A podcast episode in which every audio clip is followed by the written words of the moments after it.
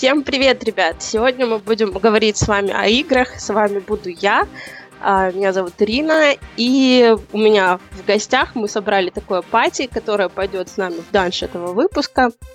Это будет Настя Николаева а, из компании G5, а, Андрей Мясников, Дэвид Брейди. Они будут у нас из Wargaming. И у нас будет Алексей Филатов, который у нас из некой компании, которую я не очень могу выговорить. А, называется она Hero Craft, насколько я понимаю. У нас они будут в роли всяких ДДшников и всяких танков. А, Леша Филатов у нас будет Кенни, тот, который умрет первым, потому что он у нас геймдизайнер. И, в принципе, давайте будем начинать. Я хочу вас познакомить с ними. И Первому даю слово Андрею Мясникову. Вы его уже, наверное, знаете. Всем привет! Очень приятно, что мы наконец-то добрались до геймдева э, в темах наших подкастов, потому что тема очень животрепещущая. Если кто-то слышал меня в предыдущих выпусках, все знают, что я, ну, немножечко, так сказать, на играх сдвинут. Вот, и здесь приятно, что, собственно, я работаю в геймдеве, это очень круто, я занимаюсь тем, что мне нравится, но, в принципе, хватит обо мне. Да, сегодня будет очень много различной игровой терминологии. Мы по попробуем, наверное, ее как-то пояснять по ходу нашего подкаста. Вот. И э, я могу сказать одно, что вас ждет довольно интересный экскурс в мир э, игр и игродела и всего прочего. Вот. Э, ну, наверное, про наших гостей они, наверное, сами расскажут про себя, когда представятся. Давайте поподробнее. Я начну со своего коллеги Дэвида. Дэвид, расскажи нам о себе немножко, как дошел до жизни такой, как попал в геймдев, чем занимаешься. А, всем привет, спасибо большое, Андрей, что дал мне слово. Ну, соответственно, да, меня зовут Дэвид Брейди, я еще раз повторюсь. А, работаю в Wargaming на основном проекте World of Tanks. А, соответственно, занимаю роль дистрибьютор девелопмент менеджера в гейм-департаменте. Не спрашивайте меня, что это такое, это очень-очень-очень странно. Вот. А, соответственно, как дошел? У меня был мой путь до геймдева был достаточно короткий. Вот, я работал не в геймдеве а всего лишь несколько месяцев. Ну, я имею в виду, если мы говорим только об этих отраслях. Вот, соответственно, и буквально месяца через 3, через 4 вот, я уже попал в компанию Wargaming, в Санкт-Петербургский офис, за ним работал на проекте «Кораблики», вот. И по истечении двух лет перешел в Минский офис работать э, на проектанчике. Вот. Очень рад, что здесь оказался, потому что геймдев это нереально круто. Вот. Всем рекомендую. Ну, это, наверное, пожалуй, все. Если кратенько, Рина, представляй остальных. Да-да. Да, Настя Николаева, расскажи нам о себе, о своей работе. Мы знаем, что у тебя это интересно, у тебя это мобильные игры и локализации. Расскажи чуть больше. Всем привет, меня зовут Настя, я хочу поблагодарить, э, что вы меня пригласили на подкаст, это очень интересно. А, я работаю в компании G5 Games, это паблишер игр для мобильных платформ. А, у нас очень много офисов, а, я работаю в Харькове, я э, занимаюсь э, локализации, я руководитель отдела, я, собственно, организую процесс э, и, ну, им руковожу. Э, ну, э, процесс локализации включает в себя перевод и локализационное тестирование. В прошлом я была тестировщиком, которого, наверное, за неимением таланта к тестированию или наоборот за наличием таланта к организации посадили менеджерить лог-тестеров, аутсорсеров. Так постепенно из тест-менеджера а, э, я э, переросла в э, лог-менеджера и ну, уже руковожу процессом в целом. А, компания растет, постепенно я перестала справляться одна со всем объемом работы, и мы набрали еще несколько человек. А, мы, э, собственно, ну, конкретно мы занимаемся организацией взаимодействия нашей компании с компаниями-контрагентами услуг локализации. Ну все, спасибо. Да, и Леша Филатов, он у нас единственный человек, который боится, что попал в ад среди нас всех тестировщиков. Это геймдизайнер. Леша, расскажи подробнее, что ты делаешь, с чем работаешь. А, всем привет. Я, наверное, тут единственный, кто не был никогда тестировщиком и работает с ними только как А, человек, который портит им жизнь, который придумывает разные фичи, разные функции, которые потом им приходится тестировать, ругаться и бороться за них. А, собственно, я сейчас работаю в мобильном геймдеве. А, мы работаем в компании HeroCraft.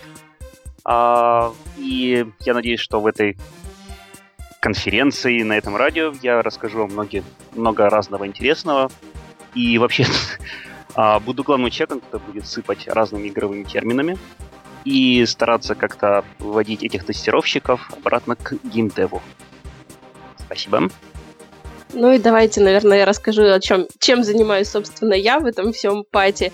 А, я проработала 7 лет в геймдеве, продолжаю им заниматься в свободное, теперь уже другой основной работы время. С геймдева я не ушла, с геймдева не уходят, геймеры остаются навсегда и все такое, ура! Вот, занималась я, собственно, была тест-менеджером, выросла в этой компании из тестировщика до тест-менеджера и была директором отдела мониторинга, который поддерживал э, игроков наших в тяжелые для них времена. Вот. А, хотелось бы рассказать немножечко, как э, люди попадают в геймдев, потому что существует некая версия, что люди в геймдев приходят либо их туда приглашают по знакомству, либо они заплатили кому-то, либо еще какие-то версии, либо просто в геймдев попасть нереально, или же наоборот, туда гребут всех, кого не попадя, лишь бы ты играл и находил хоть какие-то там баги в игре. А, я попала в геймдев действительно играя в игру, в которую потом пришла работать. А попала чисто случайно, потому что я была, э, скажем так, главой некого сообщества, которое подсказывало игрокам, новичкам, как играть в игру дальше. Вот. Меня заметила администрация, предложила попробоваться в роли тестировщика, потому что я им регулярно отправляла всякие баг-репорты.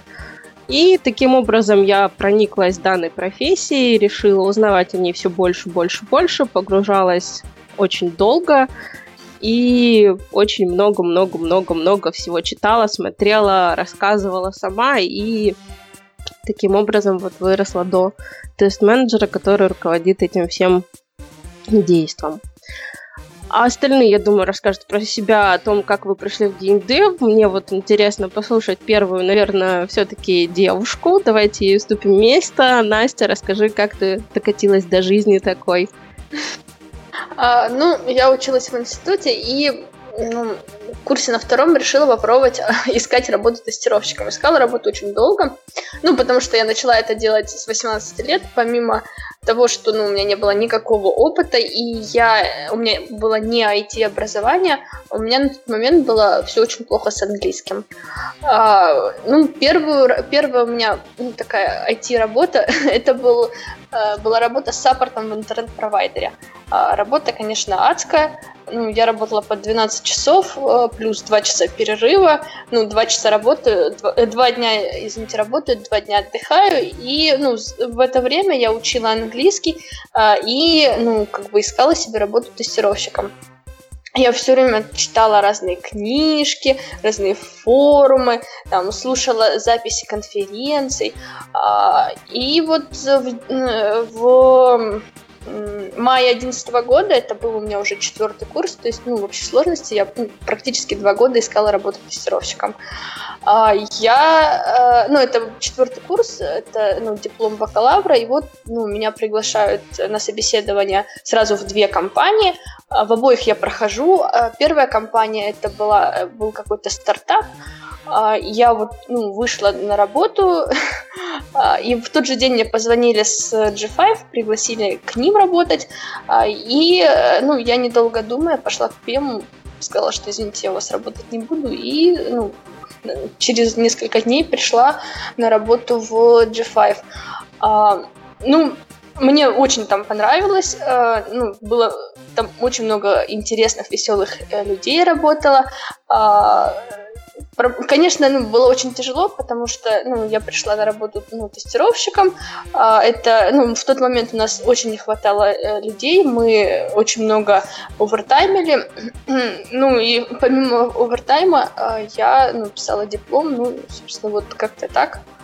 без, без взятки, без там знакомств. Я просто ну, пришла на собеседование и ну, попала на работу в эту компанию. Собственно, весь этот путь. Понятно. Дают, а как это было у тебя первый раз? Э, ну, первый раз это больно было, вот, но потом приятно. А, ну, собственно, на самом деле я закончил э, Питерский университет информационных технологий. Вот. Одно образование полностью закончил высшее, второе почти. Вот, мне там надо было диплом только написать, но что-то я забил. вот, ну, собственно, после получения первого высшего я решил, что ну, пора как бы прекращать заниматься этой ерундой, попробовать пойти себя в отрасли. В принципе, я на тот момент э, умел и кодить, и ну, обладал какими-то знаниями аналитическими и так далее. Да? Так моя, профессия, ну, моя специальность подразумевала, что я должен все это уметь. Но так как я в процессе учебы еще находил очень много всяких разных интересных ошибок в ВКонтакте, в Твиттере, в Инстаграме, постил эти баги, ну, отправлял на почту, что у них где-то там сломалось. Вот, я решил, что, ну, раз я это вижу, вот, почему не пробовать себя в. Вот, э, соответственно, пошел стажером-тестировщиком э, в компанию Exigent Services, на тот момент она еще так называлась. Вот, э, постажировался три месяца, но так как компания была аутсорсинговая, да, к сожалению, через три месяца, когда меня должны были туда типа, принять на работу на полную ставку, закрылся один из крупных проектов, и все стажеры, они не получили место, потому что нужно было распихать ну, тех, кто высвободился с того проекта. Вот. Ну и, соответственно, я начал искать вакансии. Вот. Э, где-то я в 4 или в 5 компаний отправил резюме. Ну, нет, отправил, наверное, что 20, вот, но пригласили меня только в 4, потому что у меня было очень мало опыта. Вот, одна из них была Wargaming, ну, там они меня пригласили, естественно, потому что я просто переспал там со всеми тест-менеджерами, директорами и так далее, вот, иначе бы как это... Ну, я взял взятки, переспал заодно, вот, иначе никак не получается попасть в геймдев, это само собой. Вот, ну и, соответственно, да, я получил 4 оффера, или 5, не помню, ну и решил пойти в геймдев, потому что с детства, ну, у меня компьютер где-то с 6 лет появился, вот, я играл в игрушки и мечтал, что я когда-то все-таки буду делать игры, вот, и раз мне представилась такая возможность, я решил, что, черт возьми, надо идти туда. Вот, соответственно, пришел, ну и с тех пор работаю в компании ВГ, мне все очень нравится, поменял там уже кучу позиций, расту, развиваюсь, очень интересно. Вот примерно такой мой путь. Вот так вот, вот они все такие суровые правды, реалии. Конечно, конечно. Самое главное... Леша, раз... Вот, самое главное переспать со своим начальником, вот, и все, дальше все как бы идет нормально. Ты нам потом имена фамилии скинь, с кем там надо переспать. Ну, они, они, только, они только по мальчикам, только по мальчикам. Черт. Здесь надо еще и ориентацию сменить. Леша, расскажи про себя. А, сейчас я пока перевариваю информацию и закрываю вкладку со скайсканером, где вбил билеты из своего города в Минск. А, а, собственно, как хочу рассказать, как становятся геймдизайнерами. Обычно ими становятся совершенно случайно. Я был студентом а, в курсе на втором, на третьем, и случайно узнал, что у нас в городе существует геймдев-контора. Я почему-то э, раньше думал, что это только на Западе и только что-то большое. И получилось попасть туда на собеседование, проделать небольшое тест-задание, и когда вроде все устроило, меня спросили, а кем ты хочешь работать? То есть я туда пришел, как обычный студент, который хочет хоть что-нибудь заниматься с играми, это же прям мечта. И у меня был выбор стать программистом или дизайнером, художником, которых тут очень сильно не любят. Но я взял и ляпнул, что я, пожалуй, стану геймдизайнером. И, в принципе, дальше начались месяцы ада, когда мне меняли мышление, делали очень больно, физически, психологически. А, было много ошибок, но при этом было много разных достижений. А, дальше, конечно, были новые проекты, новые компании. Даже попытались а, в городе Донецке создать компанию, но мы это сделали в не очень хорошее время, как раз перед войной. У нас закончились специалисты, чтобы делать игры. И поэтому сейчас эти замечательные игры, они останутся в папочке концепты, которые будут лежать в столе, которые можно иногда доставать по вечерам и обнюхивать. А сейчас я работаю в компании HeroCraft. Недавно начал вливаться в эту замечательную компанию. Я пока вижу, что там будут отличные проекты. Я уже вижу отличную команду, с которой очень приятно работать. И надеюсь, что в скором времени все мы сможем поиграть в мою игру. и в игру, которая делает эта компания. Отлично. Да? Ну и думаю, что Андрей нам уже не будет рассказывать, как он попал в Wargaming. Нам уже все рассказал Дэвид. А вот как его был сложен путь в пути, на пути к геймдеву, я думаю, что он сам расскажет. Андрей? Нет, позвольте, я все расскажу. Вы что, тут самое интересное. Вы знаете, сколько я высчитывал, с кем надо переспать, чтобы через постель попасть в Wargaming? Расскажи, да, расскажи, мы тоже хотим. Да, давай. Вот. Но на самом деле не получилось. У меня история, наверное, не такая драматичная и не такая давняя, как у всех остальных участников. А, первый раз а, в геймдев я попал, по-моему, году в 12 или в 13 в компанию Innova, которая один из крупнейших паблишеров игр на территории э, России, наверное, СНГ. Вот, э, занимался там играми всякими айонами э, и прочим, прочим, прочим, прочим. Вот. Там Lineage, кстати, тоже их игрушка, если кто помнит все эти наследия и прочее. Вот, ну и да, действительно была ломка мышления, потому что тогда я относился к геймдеву, в принципе, как к разработке любого другого софта. Ну, посудите сами, да, то есть, ну, от чем игра отличается от обычной программы? Есть своя бизнес-логика, есть потребители, в принципе, процесс разработки почти такой же ну, как бы выделять это в отдельную касту я бы не стал. И вот только уже в ВГ я понял, что, ну, как бы все серьезно. То есть, когда столкнулся с компанией, которая именно э, разрабатывает, а не паблишит и не локализует игры. Вот, наверное, и все. Да, действительно, так коротенько получилось. Вот, и от себя могу сказать и добавить, что геймдев это очень прикольно, это фан, но с другой стороны опасаетесь профессиональной деформации, которая рано или поздно у вас все равно возникнет. И, в общем-то, я, ну то есть банально, да, я перестал там участвовать в каких-то внутриигровых э, так чтобы что ли будет правильно сказать. Ну то есть какие-то такие события, которые происходят в игре для игроков временные. Вот, это называется ивент. Я же говорил, что мы будем делать пояснения. И просто когда посмотрел на то, как эта кухня работает изнутри и перестал принимать участие, тогда я как раз играл в игрушку э, Ragnarok Online, которая, кстати, тоже вот и новая имела к ней отношение. И, в общем-то, это было для меня очень плохо, что я пошел в геймдев и начал смотреть, как делается эта игра и похожие ей, потому что когда знаешь всю эту кухню, всю эту механику изнутри, интерес теряется. То есть ты начинаешь э, относиться к игре как к разрабатываемому софту и уже вот машинально подмечаешь там какие-то баги или что-то еще так, типа, ага, здесь вот не так должно быть, здесь должно быть по-другому, ну и удовольствие теряется. Представьте, что вы обожаете, например, 1С и готовы посвящать ему все свое свободное время. Для вас заниматься 1С — это хобби. Ну да, что-то я как-то лиховато загнул, но суть такая, что когда хобби становится обязательной работой, ну, в общем-то, теряется какая-то прелесть, очарование и необязательность. Вот. Э, что еще могу сказать? Э, коллеги, а, кстати, над какими играми работаете? Потому что, ну вот, наверное, для многих будет откровение, да, но у ВГ, например, там есть не только танчики, но и самолеты и корабли, и там чего только еще нет. То есть кому-то нравятся ролевые игры, где там бегаешь, прока... я не про эти сейчас. Я про те, где ты там бегаешь, прокачиваешься, там, мудрым эльфом, там, паладином кем-нибудь еще завоевываешь, там, бьешь толпы орков. Кто-то любит побегать, пострелять, там, такие сессионные игрушки, там, типа Кваки, Counter-Strike по раундам, Battlefield всякие и прочие ерунда, танчики, опять же. Вот, кто-то любит, ну, я не знаю, какие-нибудь стратегии, где надо отстраивать города, фермы, что-то еще. Какие игры играем, коллеги? Ну, давай я начну с себя. А, я, мы, собственно, производим игрушку, которая ММО, стратегии, там всякие ролевые, всякие штучки. Вот.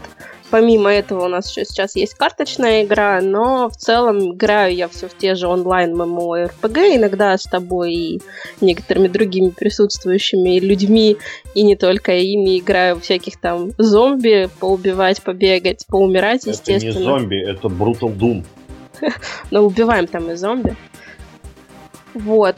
Собственно, как-то так. Э, единственное, что когда работаешь в игрушках, особенно когда делаешь какой-то определенный жанр, ты начинаешь понимать его специфику, начинается некая профессиональная действительно деформация, и когда ты начинаешь играть в какую-то другую игрушку того же жанра, ты уже, в принципе, понимаешь, где на чем зарабатывают, где какое развитие пойдет дальше, и начинается такое сплошняком, идет такая эпопея одинаковых однотипных игр, потому что, в принципе, все они строятся на одной и той же механике, только с разными немножко функционалами и с разной графикой, естественно, чтобы было повеселее и хоть какое-то разнообразие. Вот. А, последнее время я для себя как бы сделала некий стопер. Я перестала играть в игры фактически вообще. Иногда там где-то на, мобил, на мобилке могу в метро потыкать э, бездумно какие-то там три шарика, три в ряд и прочую, прочую простую ерунду. Вот, иногда могу, когда мне там э, очень плохое настроение, мне хочется кого-то убить, я вот могу там пойти там, тот же Брутал Дом поубивать зомби. Вот, становится немножечко полегче. Во что играют остальные, я вот не знаю. Я знаю, что Леша, он тоже с нами играет в, в зомби, в Brutal Doom, как ты говоришь, и... И в Left 4 Dead. Да, кстати, эту штуку тоже. Вот давайте, Леша, наверное, раз мы тебя уже распиарили, расскажи про что, что ты там играешь и что вы делаете. Um, я работаю в mobile development, то есть мы делаем игры под mobile. Uh, смартфоны, планшеты и так далее. Это достаточно специфичное uh, ответвление геймдева, но все равно достаточно интересное. А, как геймдизайнер мне приходится играть во все. То есть иногда я играю с Андреем, иногда я играю с Риной и Андреем, иногда я играю сам, иногда я играю вообще с другими людьми. И, как показывает практика, чтобы держать себя в тонусе, нужно играть во все. То есть у меня, нет, мне, конечно, есть замечательные любимые жанры, умирающий РТС жанр, а иногда хочется а, поиграть в какой-нибудь РПГ, но по большей части я играю во все. Все, что только выходит, все новинки, инди-игры, мобильные игры, большие игры, если удается консольные игры, настольные игры. Иногда можно просто в футбол сыграть, в конце концов. А, и, как правильно уже сказал раньше Андрей, есть своя профдеформация.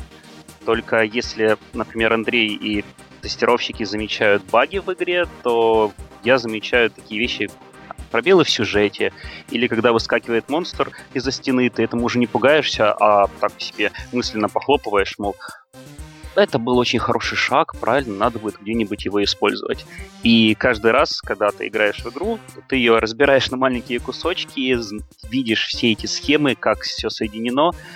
Поначалу это очень раздражало, но постепенно ты понимаешь, что это совершенно новый э, опыт игры.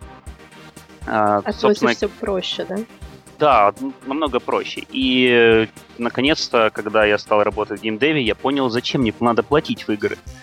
А, раньше я был таким строгим, неплатящим игроком, но сейчас я понимаю, что забросить лишнюю деньгу а, разработчику за то, что он сделал замечательную игру, это, это как раз вот то а, подтверждение его труда и благодарность игрока за замечательную игру. Дэвид, а ты играешь в кораблики, танчики и самолетики варгейминовские, или ты играешь во что-то другое? А, ну, как сказать, смотри, я, когда работал в корабликах, я играл в кораблике. Я сейчас работаю в танчиках, я играю в танчики. Вот. Но я не играю, скажем так, не очень много играю в свободное время в, в игры, которые сам делаю, да, вот, так как мне приходится на работе периодически участвовать там, в различных плей-тестах, супер-тестах и действительно играть, да, ну, то есть, как бы, в прямом смысле этого слова, то есть, даже не искать ошибки, вот, ну, разумеется, мы их замечаем и фиксируем, но э, действительно играть. Вот. Э, в свободное время я вообще, на самом деле, конченый задрот, я бы так сказал, вот, я играю в Dota, вот, э, сейчас в последнее время начал играть в Hearthstone, очень нравится мне карточная игра, не знаю, почему-то прям зацепила, ах, но и также иногда играю в различные, ну, самые популярные, наверное, синглплеерные игры, не знаю, какие-нибудь там Assassin's Creed, Ведьмак, ну вот что-то из этой серии. Ролевое, интересное. Такие дела. Я когда слышу слово Дота, мне сразу хочется сказать шутку про мамку в студию. Это обусловлено, скажем так, у меня просто довольно предвзятое отношение к аудитории, которая играет в Доту. А, на самом деле Дэвид очень правильно сказал, то есть если ты хочешь разбираться, быть в тонусе, и Леха тоже правильно сказал, хочешь разбираться, быть в тонусе игры, которую ты разрабатываешь, конечно же, тебе надо играть а, в то, что ты делаешь, и в конкурентов. Вот. Вместе с тем, я тоже признаюсь, я тоже играю в танчики, но я давным-давно для себя сделал такое разделение, что у меня есть консоль для игр, а на ноуте чисто работа. И вот так приятно, когда ты забиваешься в угол э, артой, переходишь в гаубичный режим в танчиках, то есть есть такой вариант, и ты там как такой карающий кулак с небес просто стреляешь, ездить не надо. Одна рука освобождается, вот, и, соответственно, я держу джойстик одной рукой, там, навожусь, свожусь, перемещаю камеру и стреляю, а другой рукой можно спокойно э, держать Андрей, баночку с прохладительным напитком. Да-да. Андрей, постой, не рассказывай, что ты делаешь другой рукой. Нет, я же говорю, про баночку с прохладительным напитком, да, или там что-нибудь писать на компе или что-нибудь еще делать. Да врет вот. он, мармеладные мишки у него там. Ну ладно, это не важно. Вы ничего Уважаемые... не докажете. Вы ничего не Уважаемые радиослушатели, а, если вы хотите задать какой-нибудь вопрос к Андрею как артоводу, а, высказать всю боль, то прошу в чатик. Э, не надо, не надо, никак об этом. Не слушай а, орел гугловый, да. Ребята, давайте дадим слово Насте, пусть она расскажет, что играет она. То, что вы все задроты здесь, вы уже поняли. Сейчас обидно. Так, ну, я девочка, это основное отличие. А я, ну, я люблю как бы, казуальные игры, в которых там должно быть все красивенько. А, ну, мне вот, ну, я не могу сказать, что я там поклонник какого-то определенного жанра. А, я и в ферма играю, и в хоги, и в квесты. А, ну, мне нужен хороший сценарий, красивый арт, э, хороший текст. Ну, это как бы уже профессиональное, конечно. А, ну, вот ну, в, в игры, которые мы, мы разрабатываем, я играю. Вот у нас недавно вышла наша новая игра Paranormal Society. Она очень интересна, она мне очень нравится. Это квест, он с элементами Хога, э, ну интересным сюжетом. Э, в общем, я очень люблю эту игру. Э, ну, кроме того, там из наших игр мне тоже нравится Survivor, э, The Quest. Это, ну, она очень не похожа на все остальные игры, которые мы выпускаем. Э, там, ну, прекрасная графика, интересный сюжет. Э, ну, из не нашего мне нравятся разные головоломки, например, там Cut the Rope и вот ну, все, все в таком стиле. Ну, так все знают э, эту игру. Ну, одно время я играла в фруктового ниндзю. Ну, тоже как бы очень известная игра. Ну, посидеть в метро, там, потупить, ну, почему бы и нет. Ну, в принципе, как бы я практически ну, постоянно играю. Я раз в неделю примерно захожу на App Store, смотрю, что там новенького вышло, и скачиваю там минут 20-30 я ну, играю в основные игры, которые там популярны в этот момент. Я а. просто помню, один раз была ситуация, когда мы с Алексеем очень плотно общались, и тут он пропадает с радаров где-то недели на две. Это только потом уже следствие установило, что э, пропадание Алексея как-то удачно совпало с выходом Ведьмака. Вот, поэтому, да, насчет постоянной игры действительно аудитория всегда. Но я на самом деле предлагаю немножко э, закончить с выяснением вкусовых э, пристрастий и вот этого вот всего наших участников и перейти непосредственно к обсуждению геймдева. Что это, с чем вы едят. Я, например, а, не совсем понимаю, в чем заключается работа геймдизайнера. Леха, мы тебя специально вот пригласили, и паспорт отдадим только, когда ты нам расскажешь об этом все. А я могу и не отдать. Ну да, Рина может. Отлично, вот мне вытянули кляп. Сейчас, мне кажется, специально нанятый человек побежал за водой, чтобы меня попоить. Или чтобы меня облить и, и пытать электричеством. А, собственно, работа геймдизайнера заключается в том, что геймдизайнеры придумывают а, концепт игры, а, придумывают механику игры и отвечают на самый главный вопрос, почему в это интересно играть. То есть программисты делают, почему это вообще работает, дизайнеры, почему это а, почему это красиво, тестировщики, почему это работает стабильно, а геймдизайнеры, почему это интересно. То есть как раз цель геймдизайнеров э, сделать игру интересной, э, чтобы в ней игрок мог ее переигрывать, чтобы, например, в мобильных играх он за нее заплатил в конце концов. А мы, мы, собственно, мы придумываем фичи, наполняем игру интересным геймплеем и следим за тем, чтобы этот геймплей было интересно играть. Я постоянно повторяю интересно, потому что это самое главное. Мы вызываем у пользователей чувство челленджа, чувство фана, и как раз подобные вещи, они лежат на плечах геймдизайнеров. Лех, а, а есть какой-то объективный критерий вот это вот интересно? То есть какие-то метрики снимаете или просто решаете, что вау, да, будем считать, что это интересно. Но ну, это какое-то просто очень субъективное понятие. Я немного а. перебью Лешу. Мне кажется, что у геймдизайнеров, по крайней мере, с теми, что я работаю, они говорят одну такую фразу. Если без графики и прочих ништяков играть в твою игру неинтересно и это говно, то это значит игра говно, надо переделывать. Так ли это, Леш? Да, самые первые прототипы игр, они не разрабатываются программистами, они делаются на бумаге. А в основном сам весь любой концепт игры можно представить на бумаге при помощи вырезанных кружочков, кубиков и так далее. А, собственно, когда я только начинал работать, мы для э, игр подобной, а, которые рассказала нам Настя, а, квесты с элементами Хога, там были мини-игры. То есть маленькие кусочки другого геймплея, которые призваны были разнообразить игровой процесс пользователя. И каждая эта мини-игра заключалась а, в каком-то маленьком уникальном геймплее, который я делал на бумажке, а, при помощи каких-то левых инструментов. Однажды я даже сделал замоченную скважину, а, вырезал и склеил ее. И это было очень странно, когда весь офис ходил и смотрел, как два взрослых вроде человека играются с проводком и с какой-то склеенной мешаниной из цветного картона, а, и пытаются понять, интересно ли это играть. Интересно это значит, что геймплей захватывает, значит, что он вызывает определенное чувство челленджа. Челлендж — это вызов.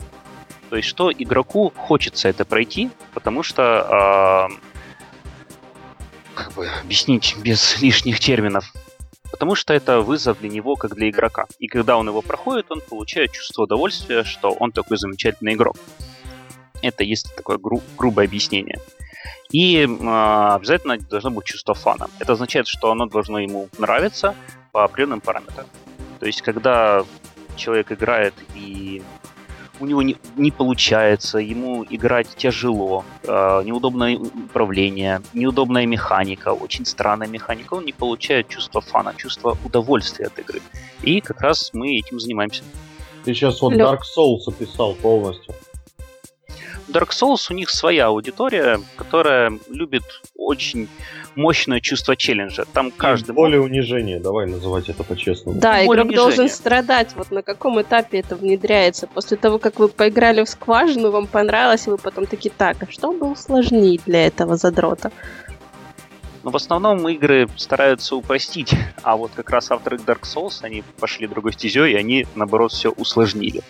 И каждый монстр, каждая новая игровая ситуация, она вызывает у игрока такое чувство челленджа, так что когда он его проходит, он просто откидывается на спинку, нервно дышит и получает просто массу удовольствия. И как раз ради вот этого момента удовольствия после пройденного, после пройденного челленджа, ради этого люди играют. Это очень сильный наркотик. Знаешь, у меня вот только что был такой небольшой инсайт, а, почему мы так любим игры из детства, да, с трепетом вспоминаем и в сотый раз садимся за Марио когда-то или за Battle City, вот те самые танчики, которые вид сверху, где там надо орла да, защитить да, да. и уничтожить все. Я вот сейчас понял, на самом деле, легко с твоего объяснения, что технических мощностей особо не было, и выезжали непосредственно за счет геймдизайна. Вспоминая истоки, да, то есть первую цивилизацию, первый XCOM, а, вспоминая Worms первый, там какая-то еще игрушка была, где там тоже танки перестреливались, помните? Как в Worms, только там двигаться нельзя было. И вот это вот все. То есть графики не было, музыка была совершенно простая, примитивная. У меня тогда еще даже саундбластера не было. То есть э, все было на PC-спикере, если еще помнят, что это. Но при этом из-за геймплея и какой-то потрясающей реиграбельности в эти игры хотелось играть снова и снова и проходить их буквально вот запоем. Одно закончил, и тут же хочется снова играться. Так что вот, в общем-то, за это мы любим игры с детства. А сейчас, ну, как-то оно все делается, многие игры, такое ощущение, что нет души. То есть я, например, попробовал на бете тот же самый Division, который все так хвалят, так радуются. Ну, картинка, ну, прикольно, детализация, там, мусорный ветер, дым из трубы, все как положено. но не чувствуется вот это вот, ну, как-то, я не знаю, без, без хэппинеса игра. Но да. играть скучно, правильно? Да, играть скучно, все так. Это самый большой и страшный бич. Игры. Леш, у нас тут в чатике спрашивают, откуда ты черпаешь свое вдохновение для создания новых игр? А, я играю в другие игры, много читаю обязательно. Любому геймдизайнеру нужен как можно более широкий кругозор по любым параметрам. А, я бы никак, никому не хотел показывать свою историю Гугла, своих запросов, потому что, я думаю, они будут вызывать смех и ужас и происход... происходящего. И спецслужбы вызывать. Возможно, скорее, скорее сразу... Еще не приезжают? Психотерапевта. А, и самое главное, я пью много чая. Попробуйте. Чая? О, а да, какие, а, а что, ты, что ты читаешь? Расскажи, пожалуйста. Ну, кратко, хотя бы пару примеров. Все. Кла- от классики до фэнтези, научной фантастики и каких-то современных романов, детективов. А, в основном стараюсь читать э, те произведения, которые сейчас выходят и вызывают какой-либо фурор и, и так далее. Да, я тот мужчина, который прочитал «Сумерки», чтобы понять, что же с, ним, что же с ними, что же с ними произошло. О боже. Кошмар. Это человек с ним в одном подкасте. Ты на самом деле все врешь, ты чаще читаешь лор в играх. Ну, лор, а, в смысле, знания, описание игрового мира, вот это вот все. Термин поясню. Ну, это тоже. Не буду скрывать, я даже... Да, продолжай. А, да, прошу прощения, что я перебил, я подумал, что хотел сделать паузу. Слушай, у меня такой вопрос. Вот я хотел продолжить тему Андрея, да, не знаю, возможно, будет долго, если долгий, можешь не отвечать, вот, но мне очень интересует, так как я тоже играю с детства, скажем так, там, с IBM 486, мой первый компьютер, если кто-то помнит и вообще знает, что это 486 такое. 486 DX40. Ну да, у меня у кореша был 286, а я был крутой, у меня был 486. Вот. Ну и в общем, да, смотри, э, как раз Андрей сказал, что раньше были игры такие, знаешь, что в них было реально интересно играть, не было особой графики, но она прям тебя затягивала. Вот. А, а сейчас у нас очень, очень много получается сейчас таких игр, да, в которые, ну, особенно я играю. А, они сессионные, и от них очень сильно горит. Вот. Э, но, но я продолжаю в них играть. Я не могу понять, почему. Ты можешь э, сказать, почему вот так перешло, да? То есть раньше, казалось бы, такого не было. Каждая игра была достаточно фановая, такая, ну, интересная. Она, ну, хардкора было мало достаточно, да, ну, исключая всякие Doom, там, на уровне сложности самые максимальные и так далее. Вот. И сейчас там все сессионки, там тот же Hearthstone, та же Dota, да, те же танки, э, неважно, что за игра, вот, ты в нее играешь, у тебя может нереально бомбить, вот, но как бы ты все равно продолжаешь это делать. Я тебе вопрос как геймдизайнеру такой задам.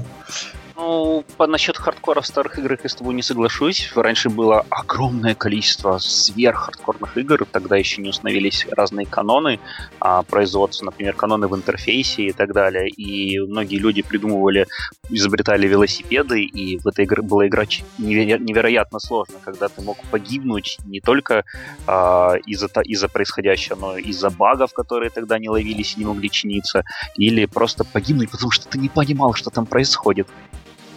Мне кажется, Я... честно говоря, немного хардкорность э, прям вот всех старых игр, которые только выходили, немного преувеличена, и их э, хардкорность э, некая часть того, что они были просто единственными и первыми в своем виде поэтому было интересно, потому что ты раньше этого вообще никогда не пробовал. Сейчас же их просто много, одни похожи на других, опять же берутся многие истины из предыдущих игр, и все они вроде бы как уже, ну, это вот либо не круче того, либо чуть лучше, либо можно доделать. Я позволю себе не согласиться, э, потому что, то есть у меня как бы есть немного другая точка зрения на эту штуку, э, потому что сейчас э, игры все больше оказуаливаются, то есть снижается возрастной ценз для того, чтобы как можно большее количество людей смогло играть в эту игру, соответственно, перед этим ее купив. И как бы купив не на торрентах, а через там какой-то распространитель, да, то есть заработать бабла. И, соответственно, это приводит к тому, что игры становятся все проще. Каждые 20 секунд чекпоинты. Или что да, в этом духе, как я уже говорил, игры больше оказуаливаются, то есть становятся более user-friendly. А, есть а, некая разновидность игр, а, я не знаю, есть ли аналоги в русском языке у их названия, но в Японии используется термин кайзо. А, это игры максимально хардкорного уровня. Буквально по-моему, год назад была выпущена а, такая песочница для Марио, которая, по-моему, Лех, напомнишь, как она называлась? Марио Sandbox или что что там как-то... Я ну, не помню. Level Maker, э, а, Марио Maker она называется, вот. Да. Где игроки могли предоставить свои уровни. То есть берем старый добрый Марио, но в новой обертке, например, уровень без пола, который э, надо проходить там прыжками с самого начала, и там 10 минут непрерывного задротства. Э, и все это делается, и там и это не прощает ошибок. То есть это для тех, кто любит вот эту вот хардкорность и прочее. Вот, но на самом деле есть такое ощущение, что мы что-то от тестирования игр от, отошли в сторону тенденции, наверное, развития геймдева. Вот, так что я предлагаю перейти непосредственно ближе к делу. А, я тут уже говорил про то, что игры казуаливаются для того, чтобы их покупать и все прочее. Поясните мне, человеку совершенно не сведущему, расскажите мне, за счет чего а, выживают игры, а, которые вроде как бесплатно распространяются. Вот. И еще я тут слышал, кто-то в чатике упоминал премиумную модель. Э, давайте, чем это едят. Мне интересно все, и я хочу вас послушать. Вот. Ну ладно, ну не все сразу, что ли. Леш, рассказывай. А, почему все переходят на монетизацию? А, например, монетизация сейчас очень популярна free-to-play. А, потому что в эту игру игрок может начать играть бесплатно. А дальше при помощи определенных инструментов, определенных э, задач, условий и акций, предложений и еще огромного количества разных приспособлений в арсенале геймдизайнеров, а, мы предлагаем пользователю приобрести какой-то контент в нашей, как казалось бы, бесплатной игре. Многие игры делают это банальным образом, что в какой-то момент ты просто не можешь играть дальше, а, ты можешь пытаться, но тебе будет крайне тяжело, и поэтому ты должен сейчас купить вот этот замечательный меч, который намного лучше, чем все, что ты только мог создать или выбить, и тогда ты сможешь играть в игру. И вот, и, и собственно, игрок, платящий впервые, и он платит потом намного проще в следующие разы. А, у, у хороших игр а, есть а, тоже модель free-to-play, однако она больше похожа на систему free-to-win. Вот, например, у Wargaming в танков. А, надеюсь, наши коллеги из Wargaming могут об этом рассказать чуть больше. А, в этой системе ты выигрываешь всегда, э, без доната, ну, то есть не в, не, в смысле не выигрываешь всегда, а можешь выиграть всегда без какого-либо доната. Однако в этих играх ты платишь за комфорт. За комфорт, за визуальные образы и так далее. Например, можем разобрать доту и танки по системам монетизации, если это будет интересно. И я думаю, кто-нибудь сейчас продолжит за меня. Ну, ну, я могу чуть-чуть продолжить, если надо, но я не эксперт, честно говоря, да, я в этом, скажем так, деле не сведущ. Я был на нескольких конференциях, геймдиз... ну, не то что геймдизайнерских, да, в принципе, э, геймкомпах, вот, в которых рассказывали немножко про монетизацию, вот, э, и оказалось, ну, вот ты говорил, что игрок, который, типа, заплатил один раз, он потом платит гораздо легче, а, на самом деле чуть не... Ну, как бы, я не знаю, за что купил, за то и продаю, да, что слышал, то говорю. Вот. 50% а, игроков делают взнос в одну игру только один раз. Остальные 50% могут делать многократные. Вот. Но первая, ну, одна половина, она купит только раз, после этого больше не будет. Вот. А конкретно про там, доту танки, ну да, соответственно, здесь, ну, здесь то, что ты донатишь или не донатишь, особо не влияет на твои успехи, вот, но просто обеспечивает тебе там больше комфорт, да, если ты хочешь какую-то себе красивую шкурку в доте, вот, просто ну, на том герое, на котором ты часто играешь, ну, можешь заплатить, вот, можешь не платить, дело сугубо твое, вот. А если ты в танчиках хочешь а, повышенную доходность, да, то есть, ну, чтобы ты быстрее докачался до 10 уровня, там, и взял тот танк, который ты хочешь, то же самое можешь платить. Вот. Но, с другой стороны, ты можешь не платить и э, прийти к тому же самому, просто, ну, чуть более долгим путем. Наверное, так. Ну да, логично. Ты просто расплачиваешься одним из ресурсов, либо временем, либо деньгами. Согласен. Может быть, перейдем к следующему пункту, если у нас э, закончилось про геймдизайн. Ну, В принципе, он будет еще по всему выпуску, да. Ну, так размазан. Так отдуться легко тебе не удастся. Я бы хотел немножко э, такое провести разделение между компаниями-паблишерами и компаниями, которые разрабатывают игры. А, компании паблиш, точнее, как бы продуктовые компании, да, как тот же самый Wargaming, как вот э, Лехина компания, как там э, Hero что-то там... Hero Craft. Да-да-да-да-да, вот. Очень, очень плохое крафтовое пиво. Ладно, ну шутка не зашла, ну ладно. Вот, э, и то есть компании, которые действительно делают продукт, выпускают его, какую-то игру, там продолжение, моды делают и прочее. А есть компании-паблишеры. Это компании, которые покупают э, или там как-то другим образом приобретают э, права на публикацию игры э, и, соответственно, ее там на распространение на территории там какой-то страны или ряда стран. И, соответственно, все это делают, локализуя игру переводя ее на язык и адаптируя как-то, как это правильно сказать, согласно менталитету, что ли, или чему-то прочему. А, например, самый простой пример, когда игра Рагнарок выпускалась э, не только а, в странах, где основная религия была христианство, вот, были еще другие религии, и э, там в одном из городов было очень много соборов, там респаунились всякие клирики и прочие чуваки, вот.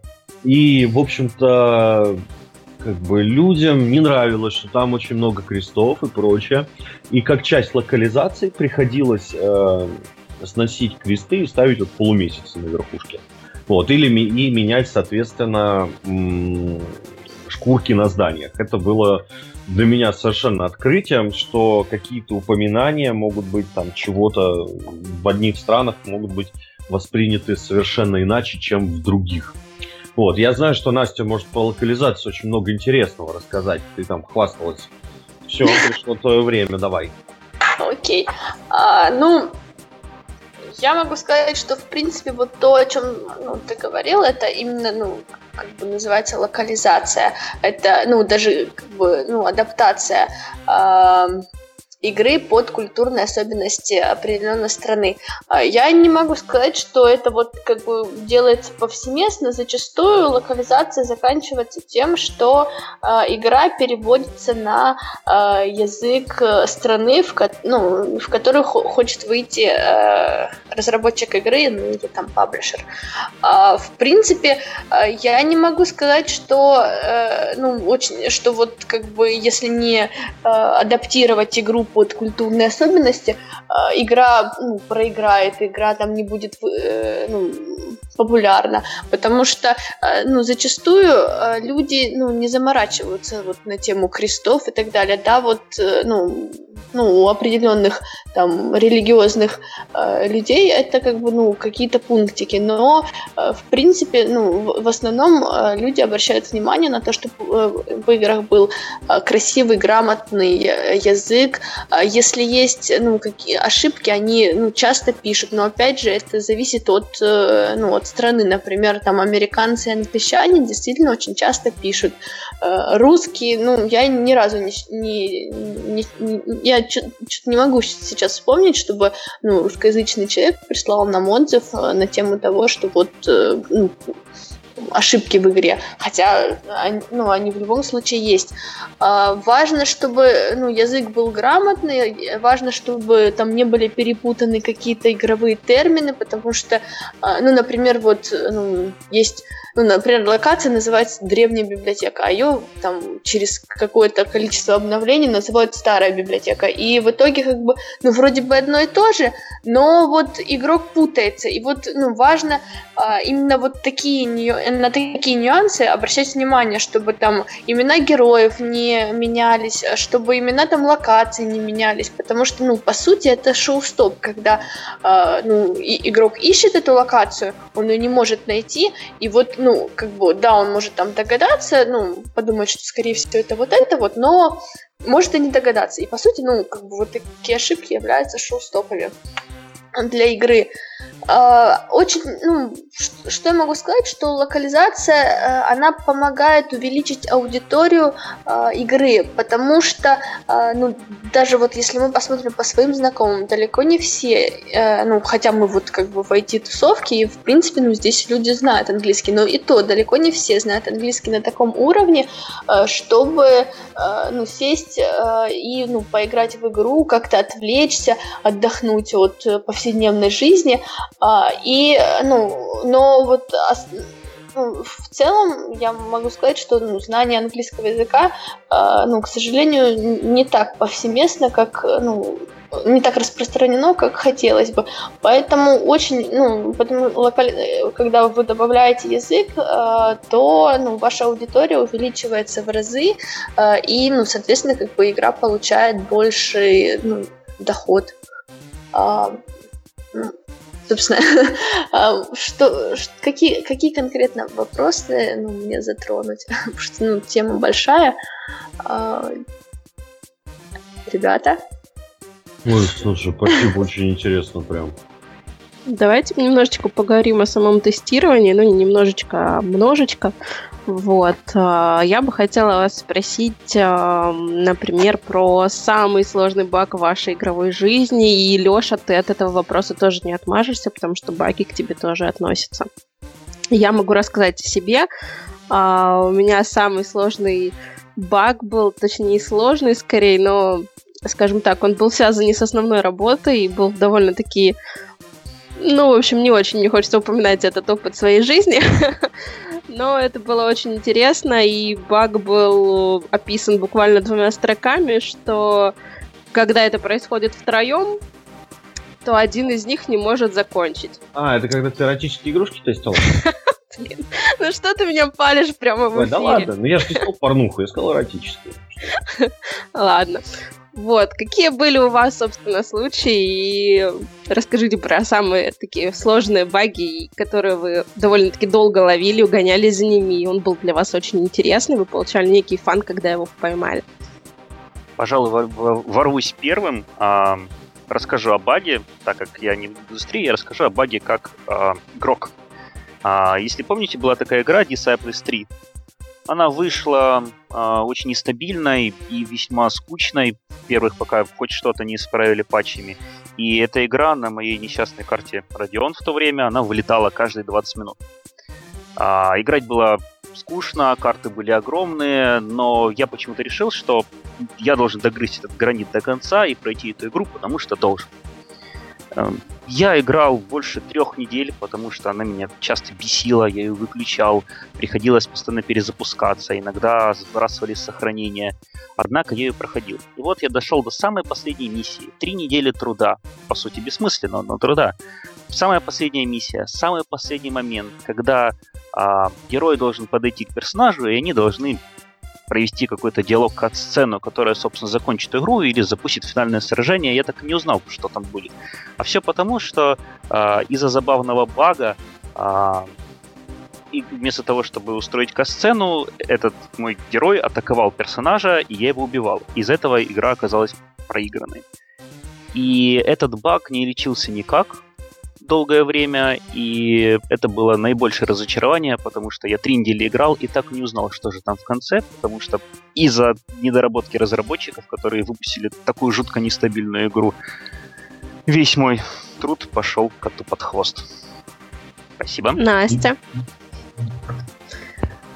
Какие у нас баги есть в локализации? Расскажи, пожалуйста. Ну, я просто не могу сказать, что есть как, как бы какие-то сложные баги. В основном, ну вот самые ну, неприятные баги, когда, ну это во фри-то-плей играх, а, когда а, выпущено уже там не знаю, энное количество обновлений, э, и вдруг э, как бы ну, геймдизайнеры решают, что э, нужно ну, обратиться к какой-нибудь, ну, я вот уже упоминала об этом, какой-то там старой локации или какой-то там ну, какому-то старому герою, и вдруг вот переводчики, э, ну, они соответственно, там могли поменяться с начала игры, могли там, ну, ну, просто могли уже забыть, что они там переводили два года назад. Они начинают называть вот это, это, этого, ну, этих героев или, ну, этот игровой термин по-другому. Ну, и мы, ну, мы тоже не, ну, не сразу же понимаем, что происходит, когда ну, нам начинают писать э, игроки о том, что вот, э, ну, вот мы здесь не можем пройти, вот, по сути, этой локации нет, мы, ну, ну, мы не сразу начинаем, ну, понимаем, о чем они, и вот когда мы наконец-то догадываемся, что вот произошел, произошел вот такой диссонанс, э, ну, нам приходится, э, ну, править очень большое количество текстов э, и ну, править это ну, ну быстро э, во многих локализа... ну, во многих языках это приходится исправлять. Ну, не могу привести примеры по определенным причинам, а, но ну, смысл вот эти ну, сложных э, для локализации багов, я думаю, я объяснила. Ну, кстати, вот э, баги локализации это всегда очень большая боль для игрока. А, то есть банально самый простой пример. Э, ты там говоришь с какой-нибудь неписью. Непись это NPC, non-player character. Ну, игровой персонаж, который не игрок, а программка. Вот, э, ты говоришь с неписью, он тебя там посылает к другому, там, найди, например, там, я не знаю, какого-нибудь Джона, э, который находится в Марокке или где-нибудь еще. Ты там приходишь в этот город, начинаешь искать, а на этом месте нет никакого Джона. Стоит Иоанн, например, или Ваня. И... Или вообще какая-нибудь Елизавета. Нет, нет, нет, это реально прецедент. Э, то есть, это тоже реальный прецедент, поверь. То есть там как бы Джон и Иван, э, они имеют корни одинаковые, это имя. Вот, и, соответственно, э, чуваки не так в одном месте локализовали как Иоанн, в другом месте локализовали как Джон. И, ну, как бы для человека сейчас, да, это совершенно разные имена, тем более, что он там должен был какой-то квест дать или что-то в этом духе. Он, то есть, по факту, NPC с этим именем нету. И он ищет его по глоссарию, нету такого человека. Вот, такая обидка была. Вот, а у меня, наверное, баг был связан старый, и да, я еще тогда не, не работал ни в тестировании, ни в геймдеве, тогда деревья были высокими, и Half-Life 2 только-только вышел. А, и, соответственно, там был баг, что в переходе из локации на локацию все неписи вставали. То есть они не двигались, у них отключался АИ начисто. Я прошел половину игры, думаю, ну что ж ты как-то, ребята, вы не доделали-то. Вот. И все это было очень грустно. Вот. Но оказывается, все запускалось консольной командой, об этом я потом узнал, но, что называется, осадочек уже остался. Ой, у нас, кстати, вопрос, нам пишут в чатике.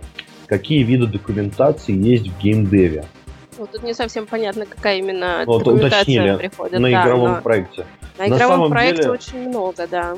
Ну, на самом деле, не то, что очень много, то есть там вопрос был какая. А, я могу сказать, что фактически та же самая документация, что и в обычном проекте.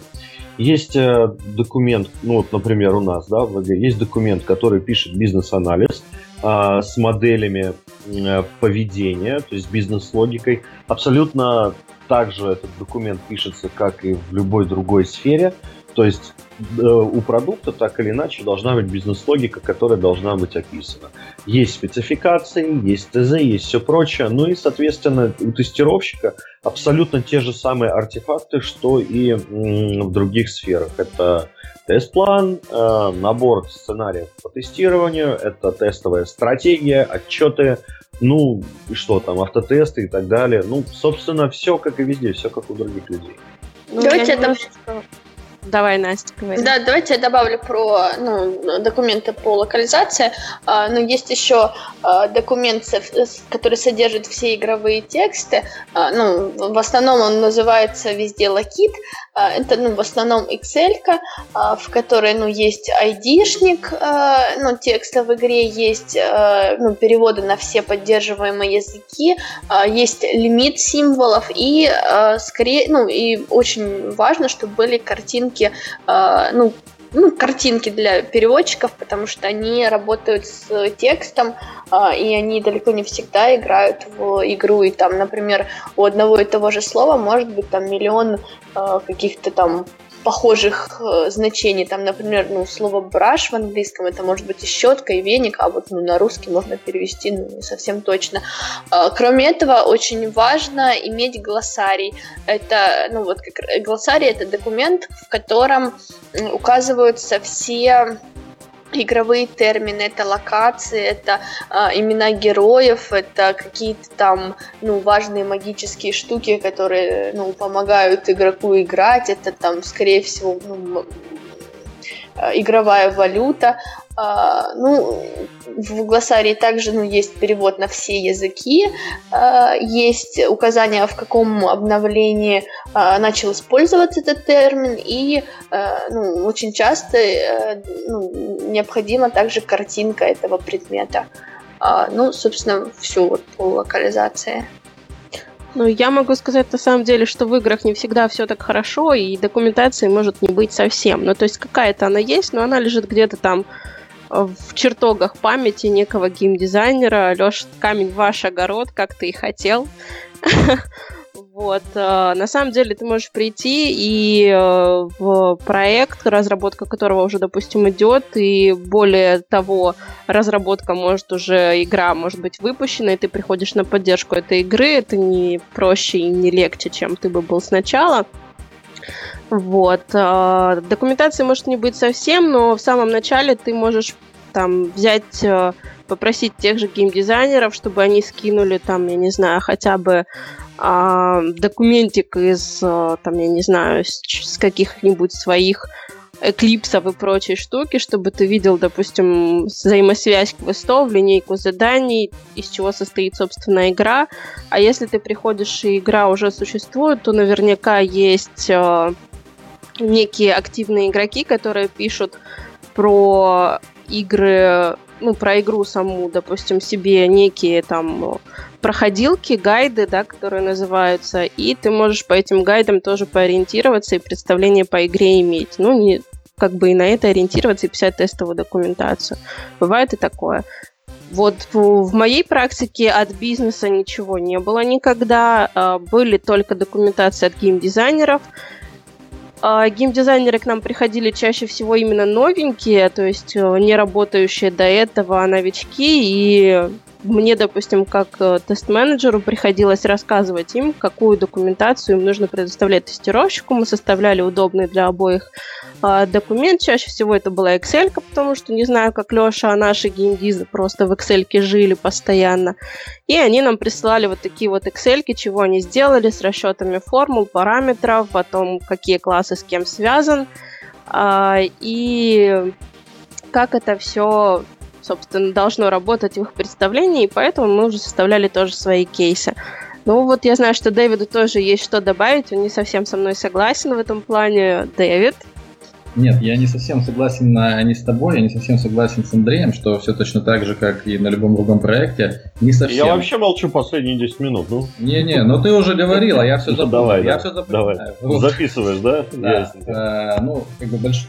Я тут хотел совместить две темы, да, так как коснулись э, документации и одновременно мы говорим про баги. Вот, и у меня отличный случай, когда, э, ну, это, эти темы две можно раскрыть, скажем так, одним повествованием. Соответственно, как вы все, ну, как Андрей сказал, да, действительно, э, в игре присутствует практически вся та же документация, что и на любом другом проекте, за одним небольшим исключением. В игре, так как игра все-таки, как правило, ну, если это крупная игра, то она сложнее, чем ну, подавляющее большинство систем разрабатываемых, ну, пусть не подавляющее, но действительно она... Ну, давай скажем, сложнее, давай чем веб, допустим. Да, сложнее, чем веб, значительно сложнее, вот. И в связи с этим есть еще большой пласт документации, это документация по движку, на котором эта игра разрабатывается. Разумеется, в вебе тоже есть движок и так далее, но э, для тестировщика это не так важно. Вот, то есть он может протестировать все и не зная особенностей и детализации работы движка. В играх же иначе. Соглашусь играх... про движок. Ну, возможно, но можно, я, ну, я, по крайней мере, сталкивался именно с таким. С вашего да? позволения я дам а, небольшой комментарий. А, движок игры это непосредственно такое, ну, пояснение для наших слушателей. Движок игры это такая некая система, а, ядро, собственно, которое, ну, как понятно из, из а, названия, да, на которой все это содержится. По сути дела, это такая здоровенная система управления базами данных, наверное, так будет правильно сказать. вот, который на самом деле является движок, э, в который заложены некие особенности поведения э, игровых объектов и э, механика э, взаимодействия игрока с э, виртуальным миром. Спасибо, я. Ну и я еще маленький комментарий такой вставлю. Движок э, можно можно и нужно тестировать, если этот движок создает именно ваша компания. И, скорее всего, да, это типа Unity. Unity это тоже движок, совершенно верно нам в чатике комментируют. Вот. И движок может быть куплен у другой компании разработчика, которая уже создала этот движок, допустим, тот же Unity, да, например, вы его не разрабатываете, Unity, вы его покупаете. по-моему, бесплатный. Ну, бесплатный, окей. Наверное, наверное, лучшим примером будет э, Unreal Engine. То есть чуваки, которые создали движок Unreal, они сейчас толком ничего и не пилят. То есть была такая игра Unreal, потом Unreal Tournament. Вот, дошло да, уже да. до четвертой версии этого двигла, оно вот самое последнее регулярно допиливается. И, в общем-то, чуваки сейчас зарабатывают не на том, что они продают игру, они э, продают э, Просто движок. Движок, да, движок, э, на котором уже другие компании пилят свои игры. То есть все вот последние Думцы, э, что там, Mad Max и прочее, вот оно все на Unreal Engine было построено. Да, и этот движок, соответственно, вам тогда уже не приходится тестировать, а приходится тестировать саму игру. Собственно, давайте вернемся, дадим слово Дэвида, а то мы его тут перебили. А, да, собственно, я согласен, что, ну, как бы сам движок ты тестировать не должен, да, но так как твоя игра, она на этом движке, у него есть свои особенности, и эти особенности могут быть значимыми, вот, в связи с этим могут возникать очень, скажем так, интересные баги. Вот, например, когда я работал в проекте «Кораблики», вот, ну, если кто-то играл, то знает, что там есть такая штука, как авианосцы, да, и вообще как есть самолеты, то есть когда ты со своего корабля можешь запустить самолетик, допустим, разведчик, вот, да, чтобы посмотреть, где там э, корабли противника, чтобы начать туда вести огонь, ну, либо там, получить какое-то тактическое преимущество. Так вот, из моей практики был такой баг э, еще очень-очень давно, когда, скажем так, самолетик видел корабль противника, но противник не мог, не мог его сбить. Вот. И игрок, который видел, ну, то есть игрок, который запустил самолет, он также видел э, корабль противника, вот, но он не понимал, с какой он скоростью двигается, да, в каком направлении и так далее. То есть это, ну, то есть а это все было связано с особенностями движка. Вот, и говоря о том, что э, какой был мой самый сложный баг, это было как раз таки понять, почему так происходит. Потому что этот баг был очень долгий, да, он там был э, несколько месяцев, вот, но никто не знал, как его воспроизвести. Вот, ну, потому что условия были достаточно сложные, и для того, чтобы мне его поймать, в то время я еще тестировал сам, да, то есть мне пришлось достаточно глубоко прочитать э, информацию по работе нашего движка для того, чтобы понять, где же там проблема. Ну и, собственно, да, там 2-3 дня чтения и попыток репродюса, и я это сделал. Вот, соответственно, я хочу сказать, что тестирование в играх, оно скорее сложнее, чем тестирование в вебе. Ну, если сравнивать на веб-игры, да, потому что в играх есть движок, особенности которого могут достаточно сильно влиять на поведение. Вот. Это все, что хотел сказать. Коллеги, а я предлагаю, на самом деле, раз уж пошла такая пьянка, да, а, давайте перейдем непосредственно к тестированию, то есть к особенностям тестирования геймдева, а то мы тут уже в геймдеве, а то мы тут уже час распинаемся про свои вкусовые пристрастия. Вот, я думаю, что ну, как бы все не будем упоминать. Я наметил рядок тем, э, которые, на мой взгляд, будут интересны и которые действительно очень сильно отличают тестирование в геймдеве от а, тестирования в обычной разработке. Первое, про что я хочу сказать, это баланс.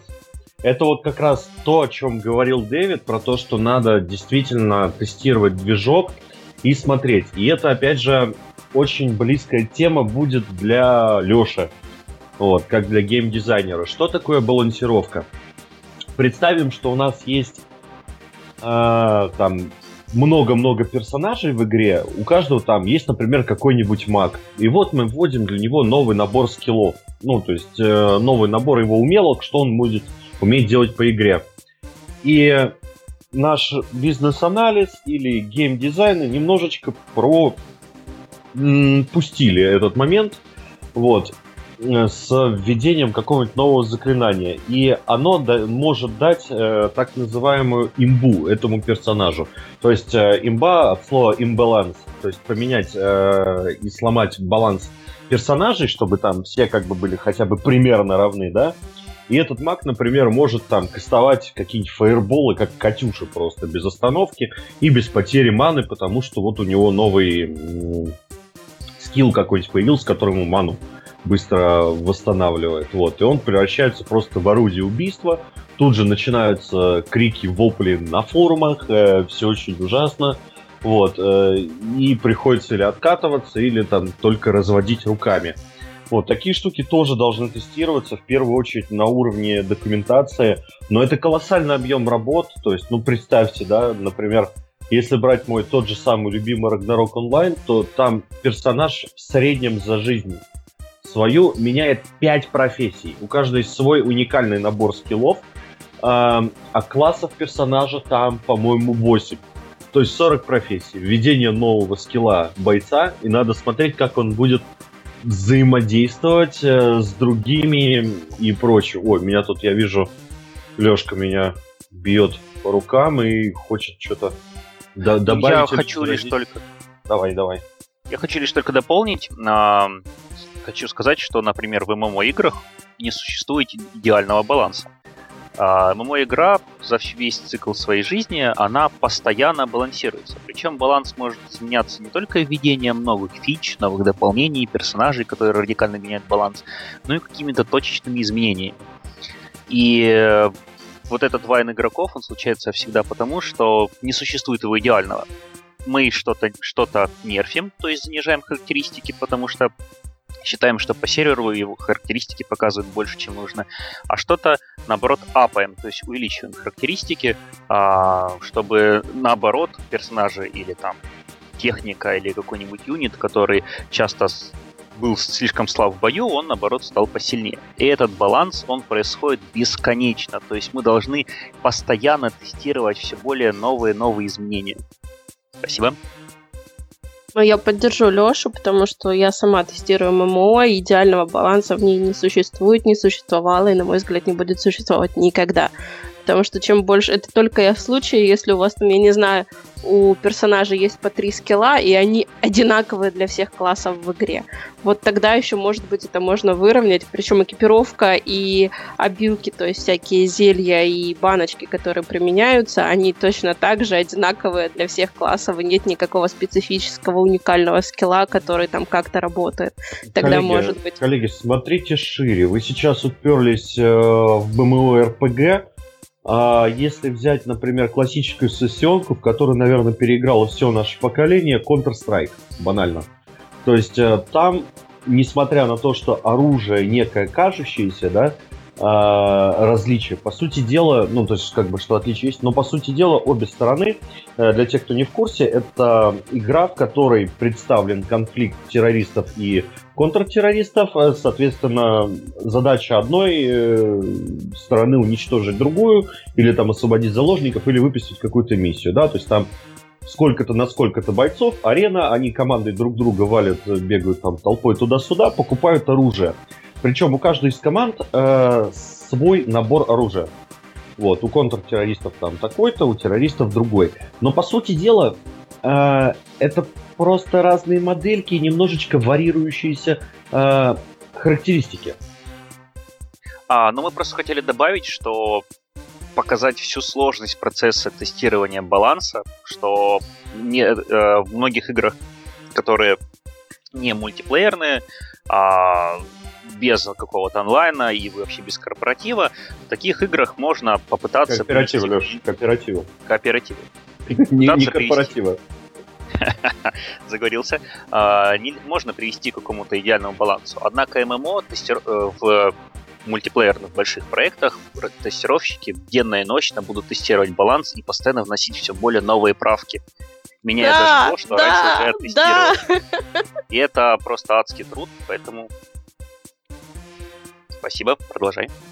А можно я добавлю?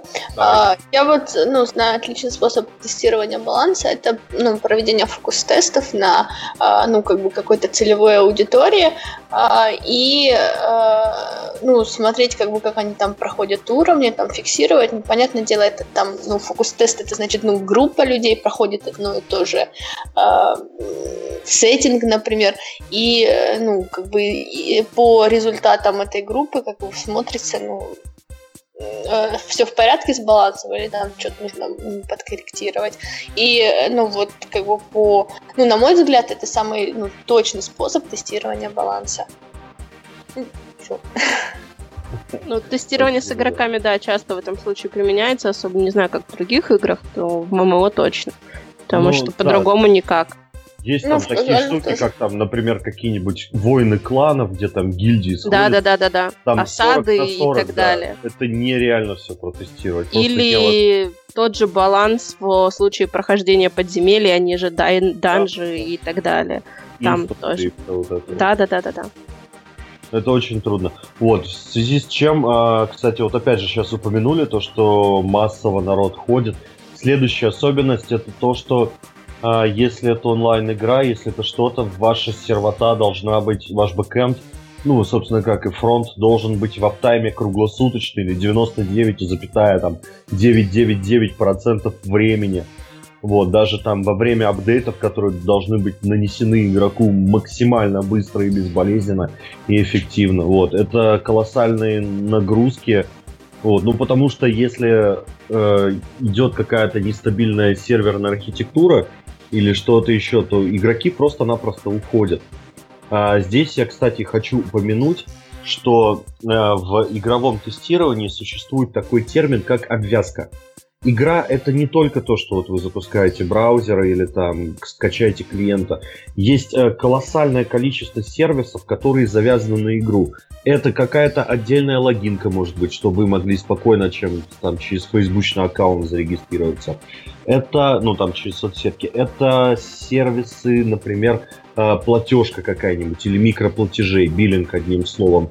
Это, не знаю, синхронизация, там, не знаю, с бэкэндом или что-то еще. То есть сервисов, микросервисов, э, которые помогают и обслуживают, то есть делают все для того, чтобы вы играли, их колоссальное количество.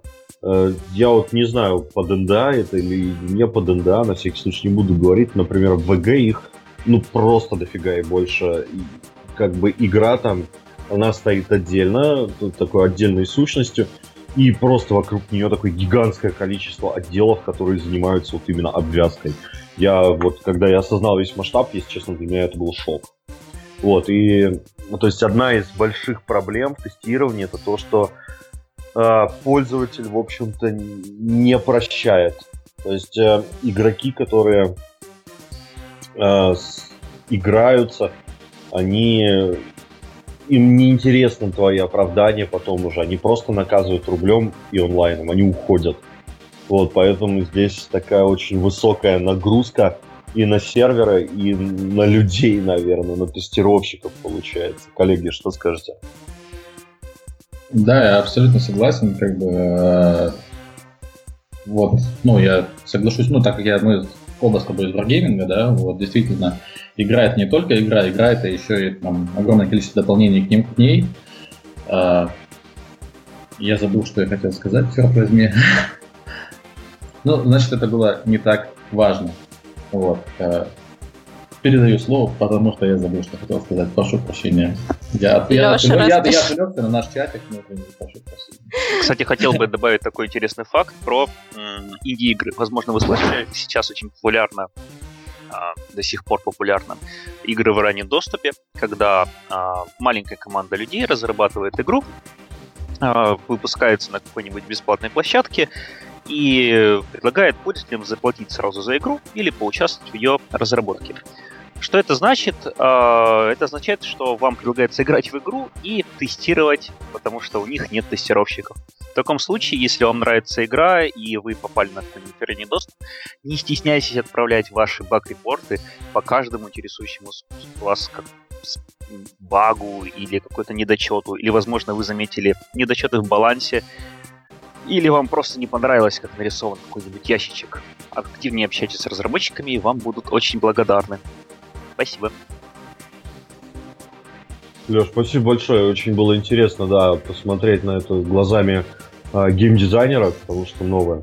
Вот, а еще одна из особенностей, э, я уже говорил, то есть, да, именно тестирование, я уже говорил, э, пользователь не прощает. Это значит, что на любое событие, которое будет отклоняться от игровой логики, э, или, в принципе, будет являться, скажем так, нетривиальным для обычной игровой атмосферы, в которую погружен пользователь, реакция пользователя будет моментальна. То есть э, фидбэк будет э, моментальный, а если это событие еще в придачу затронет много людей, э, резонанс будет колоссальный. То есть здесь уже работа по созданию так называемых быстрофиксов и всего прочего, когда прилетает фидбэк, тут же команда аналитики или там быстрого реагирования буквально в течение полутора или двух минут э, что-то делает какое-то исправление. Э, девелопер это максимально быстро, что называется, ASAP реализует, тестеры тестят, и это выливается на прод. И поскольку э, все это делается в достаточно напряженном режиме, потому что дорога каждая секунда, хорошо, если это просто какой-то баг, да, там, когда, например, пользователь не может зайти э, в какой-то инстанс, ну, в подземелье в какой-нибудь. А если это происходит во время, например, какого-нибудь турнира, там ломается турнирная сетка, не дай бог, или что-то еще, и на это завязана там куча регионов, то здесь э, ну, как бы каждая секунда она дается кровью. Вот. И очень тяжело во время таких э, быстрофикс, мы же знаем, да, что как бы э, дешево, быстро и качественно не бывает. Вот, обычно бывает как бы там дорого и больно, но быстро. Вот, э, нужно как-то по-особому тестить, то есть очень быстро перестраиваться, а, составлять сценарий, потому что такие быстрофиксы, они действительно могут очень и очень много поломать.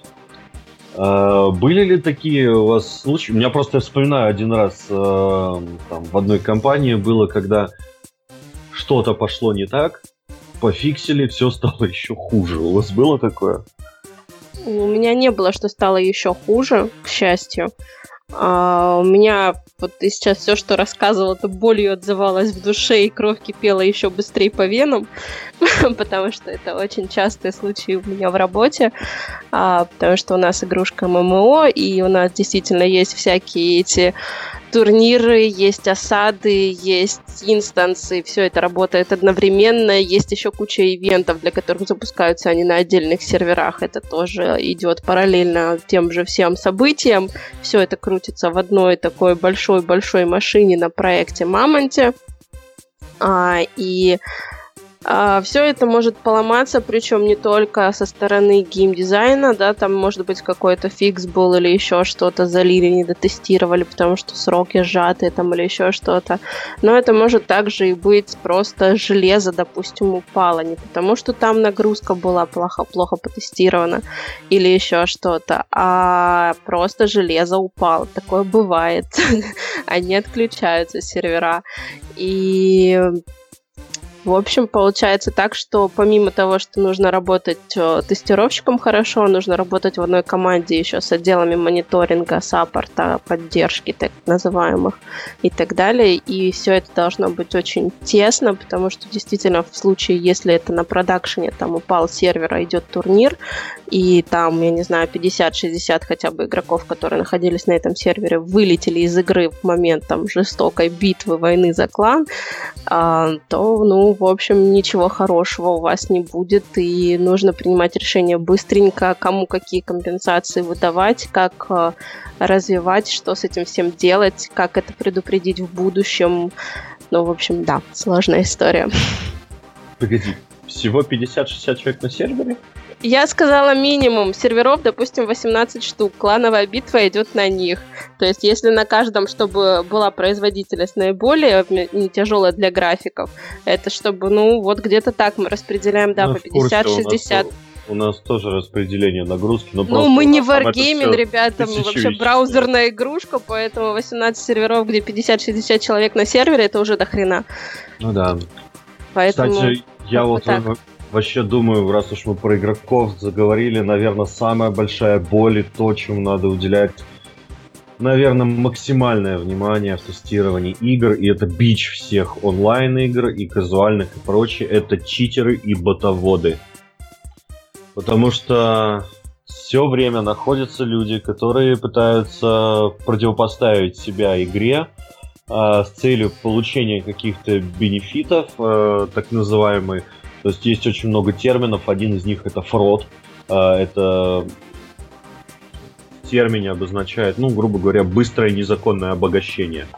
Вот. Ну, причем даже не обязательно за счет других игроков. Это может быть найдена какая-то дырка в механике, непроработанный геймдизайн или бизнес-процесс. Это может быть встраиваемое, например, в клиент или просто вредоносное ПО, которое используется, которое самописное. Вот. И, в общем-то, это может быть заведение ботов, например, написание скриптов каких-то. Я помню, мы играли в Ultima Online еще с ребятами в свое время на ночь э, ставили своих персонажей качаться, персонажей качаться там с помощью каких-то скриптов.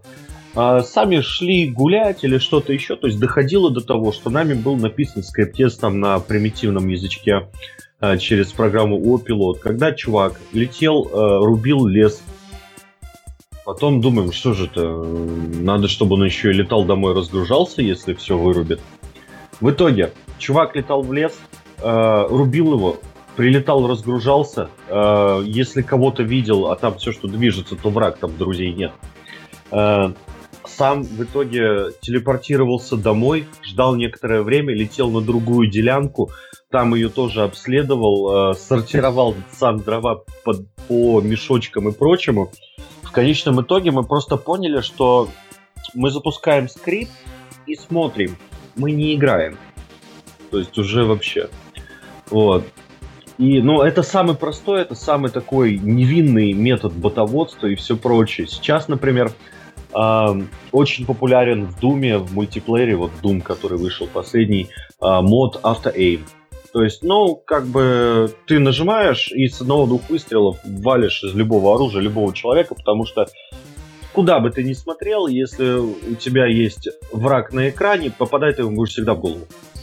Вот такие вот штуки. Э, это все очень плохо. Здесь, конечно же, тестируется безопасность на взлом. То есть, как бы могут быть два вида, условно говоря, таких плохих бяг, которые нам могут сделать игроки.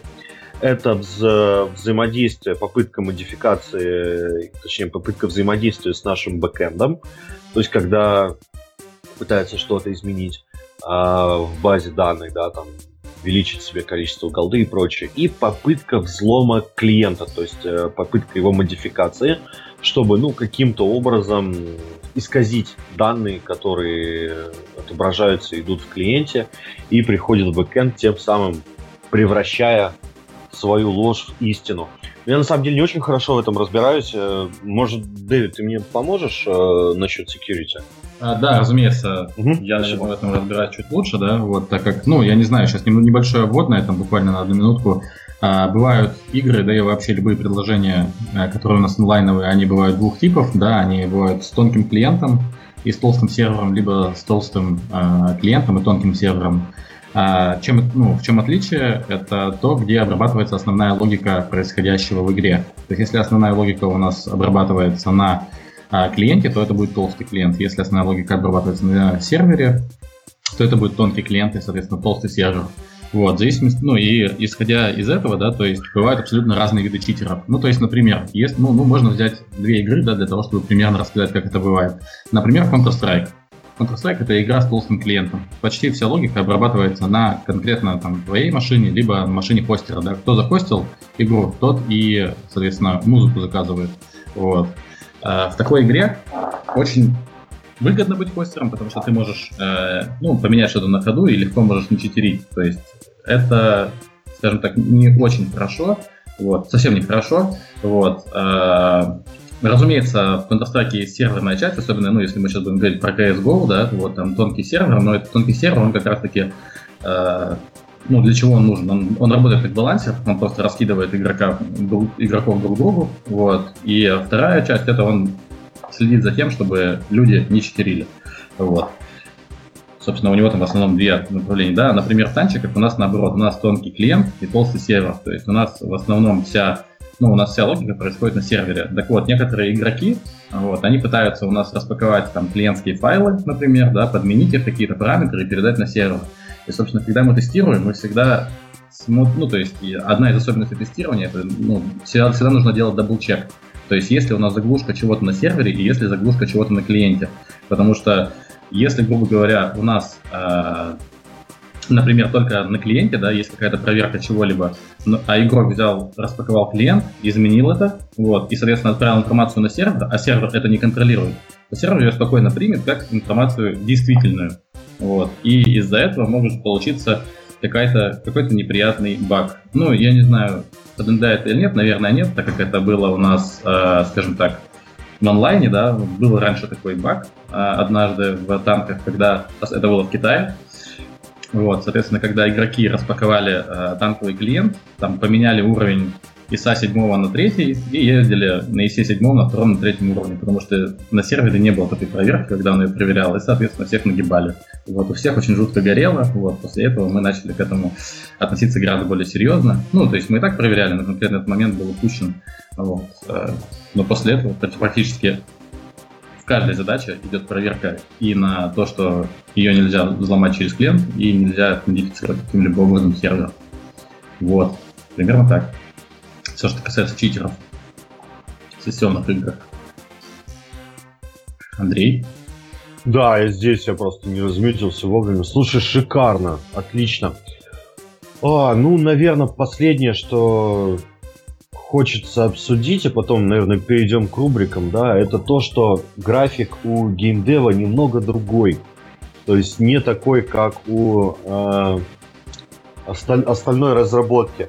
Но очень сильно привязаны к разного рода праздникам и прочего. То есть тут уже упоминалось слово «ивенты», то есть некоторые акции регулярного или нерегулярного характера, э, которые происходят которые, то есть, просто идут, э, то есть, там, наступает Новый год, наступает Рождество. Игроки всегда ждут подарки, да, там, какой-нибудь День независимости, 23 февраля, все подряд. Вот.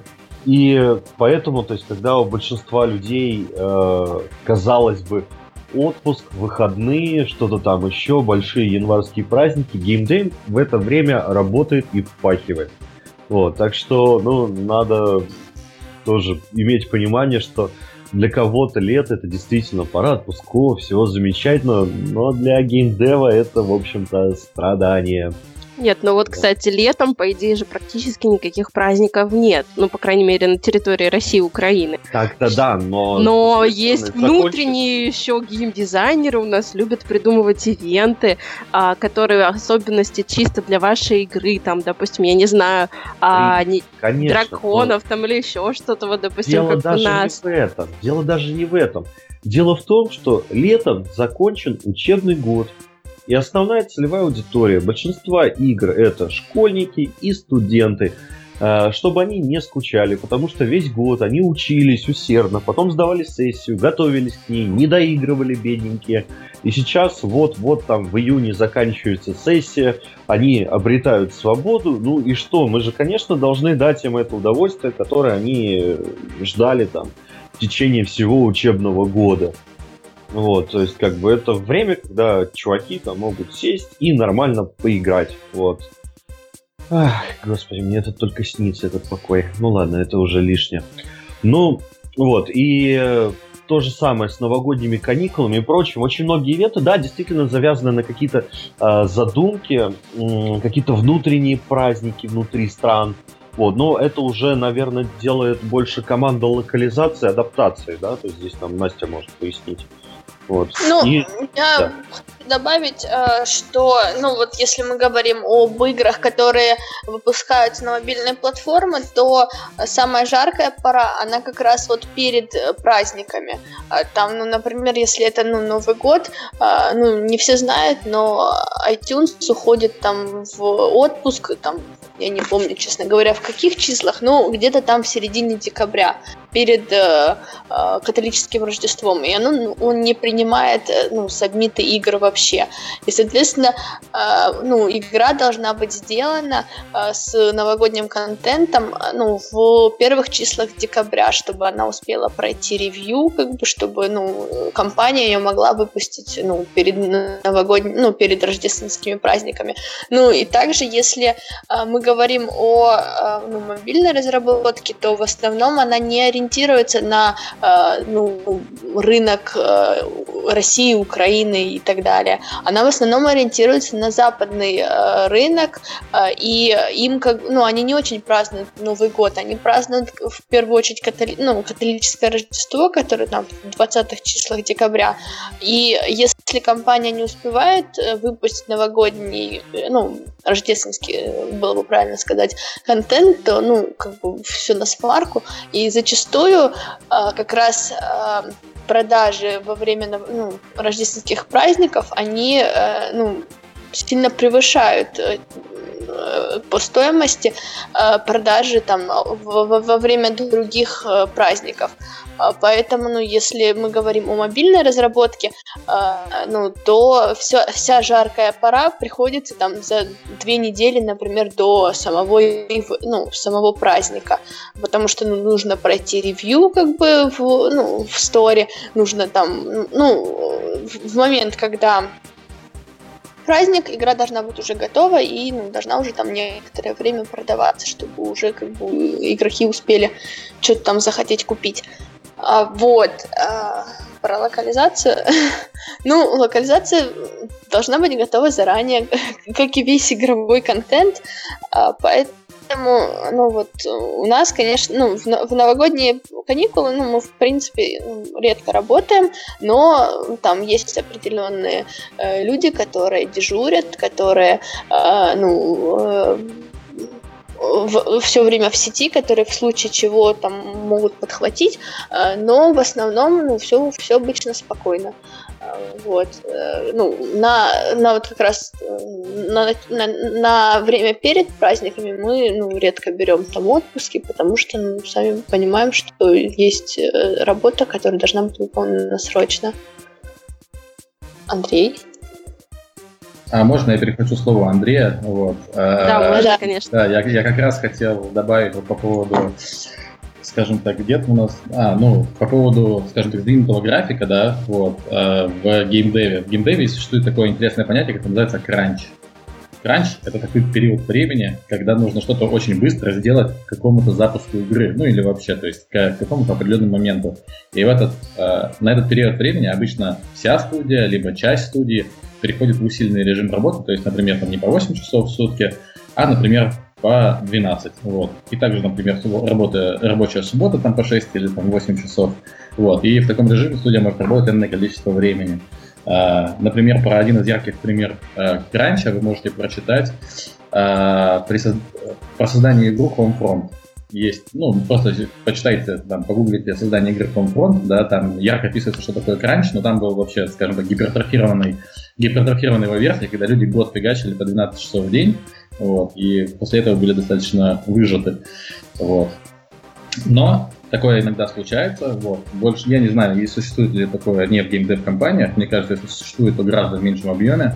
Вот. Но в геймдеве, в тоже такое случается, но не часто. Вот. Но на самом деле кранч это иногда даже весело, потому что когда ты работаешь уже пятый или шестой день и, и последние три часа рабочего дня, они, как правило, достаточно веселые.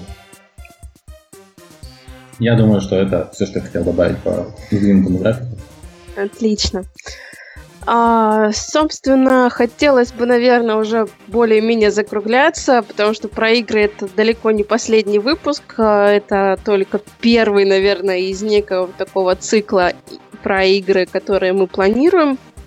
И, как вы уже слышали, наверное, те, кто был в начале, можно было понять, что ни один из присутствующих нигде не обучался специально тестированию игр. Uh, ни тестированию, ни созданию игр причем. И хотелось бы вот uh, спросить, uh, разъяснить некий такой миф, действительно ли тестированию не учат, как вы считаете, и если учат, то где?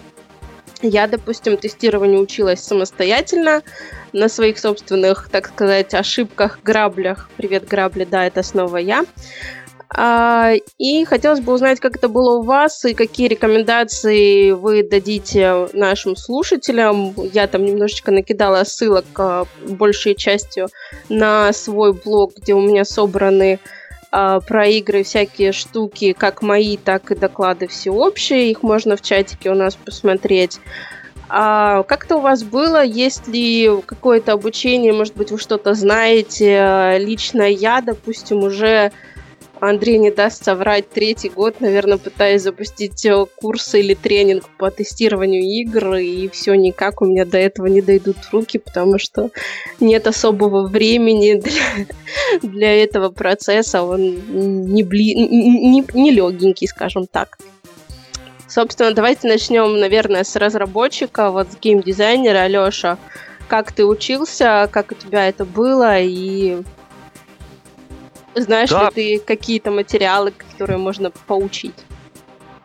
А, мне очень повезло. Я попал под крыло к очень опытному коллеге, который меня, а, можно сказать, прямо дрючил. А, бросал, как, как котенка бросают а, в бассейн, и он пытался выплывать. То есть постоянно ставил задачи, постоянно рассказывал, проводил короткое ретро, где же я был неправ, и имел просто безграничное терпение. Вот, я ему до сих пор очень благодарен, что он ввел меня в эту индустрию. Так что в идеале вам, а, если вы хотите попасть в эту индустрию, то не пытайтесь сразу взяться за разработку игры самостоятельно. Сначала вам нужно пройти а, этап джуна, и желательно попасть вам наиболее опытную команду и работать и впитывать как губка все, что говорит ваш, ваш, ваш старший коллега. Ну и, конечно, вы, э, сейчас есть большое количество материалов э, по тем или иным э, частям геймдева, особенно по геймдизайну есть большое количество метрик, особенно э, с их описанием, особенно по мобильному геймдевелопменту. Э, как можно больше читайте, Э, и никогда не стесняйтесь спрашивать. Тот, кто задает вопросы, тот на них получает ответы.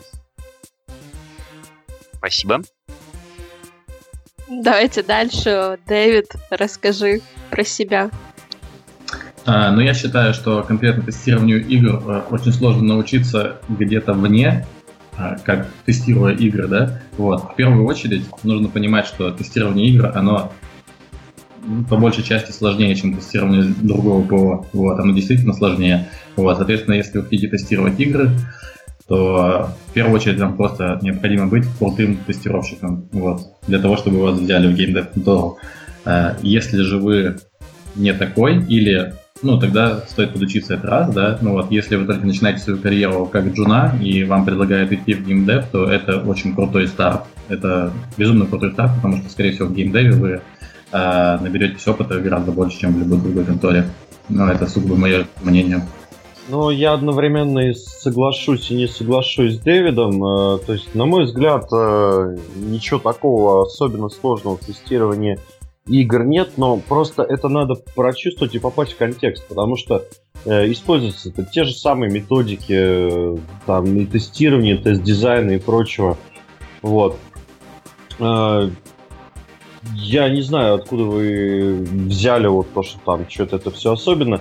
Мне кажется, что да, не учат, но это просто надо прочувствовать. Нужно как-то попасть в струю, что ли, и тогда все пойдет само. Ну, Андрей, особенные я тебе объясню почему. Потому что если человек играет, допустим, в ферму, например, да, или там в три в ряд на мобилке, и потом он приходит на собеседование в игры, он, в принципе, как тестировщик этого все пройдет. А собеседование, соответственно, скорее всего пройдет. Попадет в мир тестирования игр и дадут ему, допустим, ваши танки и в танках, извини меня, тестировать тот же баланс и все остальное, это нужно как бы, вот как ты говоришь, не то чтобы прочувствовать, это нужно для начала понять, как это работает, посмотреть mm, это все, потом учесть всю специфику, удачный. и Рина, только Рина, тогда Рина. ты, ты провела э, не самый удачный пример, потому что э, наша система, она очень сложная, у нас есть э, специальные отделы QA, которые отвечают за какой-то сегмент, да, то есть даже end-to-end проводится разными людьми. Есть люди, которые отвечают за тест, э, например, там, э, с поведения самого танка в клиенте, да, как он там катается, как он там застревает в текстурах, как у него там дуло поворачивается, гнется ли хобот, и вот это вот все.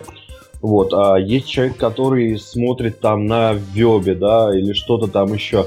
Им не обязательно быть в контексте всего. Грамотное устройство, как правило, э, решает все эти проблемы. То есть грамотная организация. Э, если я тут, меня тут недавно в одном чатике в Телеграме у людей бомбануло, что я работаю в варгейминге и не знаю характеристики там какого-то там танка. Говорю, ребят, ну это вообще, это как бы не моя работа. Вот, это твоя работа. Ну, я как бы там мы потом долго перешучивались э, на тему того, что как бы давай ты мне не рассказывай, в чем моя работа заключается. Вот, но по сути, люд... по сути дела я как бы вынес один очень важный урок из этой штуки. Э, люди думают, что как бы если ты занимаешься продуктом, то ты должен быть экспертом во все. Несомненно, к этому надо стремиться. Но с другой стороны, э, тебе нет совершенно никакой нужды знать все, то есть вникать во все механики и прочее. Я знаю, что у меня есть люди, которые прикроют мне спину, да, которым я вот могу спина к спине стать, круг это тестировщики из других отделов. Я знаю, что если что я работаю с профи, что если ко мне приходит какая-то задача, да, если там Олег, например, из отдела танковых QA говорит, да, мы эту задачку протестировали, проверьте, пожалуйста, веб-часть свою. Я знаю, что он сделал это так, что это от зубов отлетает вообще. Ну, вот. Андрей, это в Wargaming, это все круто, у вас очень большая команда, очень большая разработка, да, очень большие говорю... игры. Но есть э, команды, в которых, извини меня, сидит один единственный тестировщик, которого да. вот взяли на работу, и ему да. придется чертовски непросто. Особенно, ну, если он в играх никогда не работал. Это его, исключительно его проблемы. Даже если он не знает, куда он шел, вперед, рынок большой. Вот. Но при этом, если эта система меньше, то там и вникать меньше надо. То есть про то, что ты там описываешь какие-то там... То есть это уже на несколько порядков меньше документации, меньше механика и что-то там еще. Извините, делать масс... Э, как там ММО расшифровывается, не помню, игру, да, и сравнивать, да, где работает там дофигища QA и прочих, ну, тоже важных для компании людей, Сейчас хорошо получилось. Вот. А, и сравнивать компанию, которая делает, ну, пусть не казуалку, да, но достаточно м- такую по сравнению с, с, с масс-медиа, э, такую более простую игру, э, ну, это просто нерационально, да. Мы можем перенести это из плоскости геймдева на совершенно другую плоскость, да. Типа, чуваки, которые делают Google Доку, да, и чуваки, которые делают, например, блокнотик. Вот, то есть, да, то есть там в первом случае у нас там будет целый отдел QA, который там кто-то над э, Google Sheets э, работает, кто-то над этой самой, над вардовой составляющей, и блокнотик, чуваки, которые фигачат блокнот. То есть э, они в контексте, они знают логику, э, но она меньше, и поэтому там один человек справится. Да, ему будет легко поначалу, но если он вливается в струю, как я уже говорил, он дальше пойдет совершенно нормально. Можно я ворвусь? Андрей, я да, конечно. Я с тобой полностью согласен. Вот, э, с тем, что ты сказал, что, ну, и хочу, хотел бы только добавить, что, да, действительно, тестирование топовых проектов, ну, там, которые играют миллионы, там, сотни тысяч, десятки тысяч людей, э, и эти проекты действительно крупные, да, там, GTA 5, там, неважно, там, какие-нибудь Assassin's Creed и так далее, вот, и какие-нибудь казуалки, они достаточно сильно отличаются, и, разумеется, ну, то есть, если вы хотите работать в топовом проекте, то и требования к вам будут тоже значительно выше. Вот. И по поводу того, что вот ты говоришь, да, есть разделение обязанностей э, на больших проектах, на маленьких там могут люди делать все одно и то же. Вот. Э, и казалось бы, что им разбираться меньше в чем, вот, поэтому легче. Ну, да, я с тобой также в этом соглашусь, вот, потому что все-таки, когда ты приходишь в большую компанию, где там уже много людей, вот, и все распределено, так или иначе тебе нужно понимать, кто за что отвечает, что конкретно лежит в плоскости твоей ответственности, вот, э, и плюс к этому будет очень много, скажем так, кросс-структурных коммуникаций, кросс-структурных взаимодействий и совместного тестирования с большим, ну, с огромным количеством других а, отделов, вот, ну, что даст немалый опыт, скажем так. Вот. И этого ты не сможешь взять в этой маленькой игре. Да, все так. так и есть. Ну, банально, да, Рин, если ты сама сравнишь вот э, проект, над которым ты работала, ну и что-нибудь простенькое, типа Тетриса. Слушай, ну я могу сказать одно. Мне сейчас в банке, в котором там по 20 интеграционных систем, намного проще работать, чем было в многопользовательской онлайн-игре. Но это так для сравнения, потому что Ой, меряется это, это все специфика, а специфика состоит, естественно, из взаимодействий, как я в чатике и написала. То есть взаимодействие, количество интеграционных цепочек, количество функциональностей, которые между собой переплетены, и как бы все. Вот, давайте на этом, наверное, будем закругляться, потому что об этом мы можем говорить долго. Единственное, что, по-моему, еще Настя не рассказала про а, а, про обучение в играх. А, про обучение? О! Да, ну, о том, я... есть ли это или нет. Ну, или рассказала. Нас... Я извиняюсь. Нет, я, я не, рас... я не рассказала. А, а я тоже чуть-чуть отвлеклась. А, ну, собственно, я тоже ни, никоим образом ну, нигде не училась. Мое образование ну, высшее очень далеко от игр. А, я, ну, собственно, всему училась на лету, всему училась ну, на бою, как, как говорится. Ну, я очень много читала. Ну, мне кажется, что я читала абсолютно э, все статьи на э, ДТФ э, о тестировании игр и, ну, как бы, там, возможно, что даже, ну, некоторые о э, геймдизайне. Ну, собственно, у нас нигде этому не учат. Я когда-то смотрела какие-то лекции на английском языке, сейчас я уже, к сожалению, даже не вспомню ни названия, ни ну, даже где. А, это были ну, какие-то лекции какого-то западного университета о а, ну, тестировании игр. Ну и что я могу сказать? Там, там учат как бы этому. Ну, у нас этому ну, не учат. И, ну, в принципе, я не считаю, что для того, чтобы быть тестировщиком игры, нужно получить какое-то особое образование. А, в принципе, если ну, доходит там дело до автоматизации или тестирования безопасности, да, это, ну да, вот это как бы более серьезные вещи. В принципе, ну, им нужно учиться, нужно учиться там в первую очередь программированию. А ну, если ну, вы собираетесь работать тестировщиком ну, ручного тестирования, то, ну, в принципе, мне кажется, на месте всему научат. Нужно э, как бы быть очень э, грамотным ну, пользователем ПК.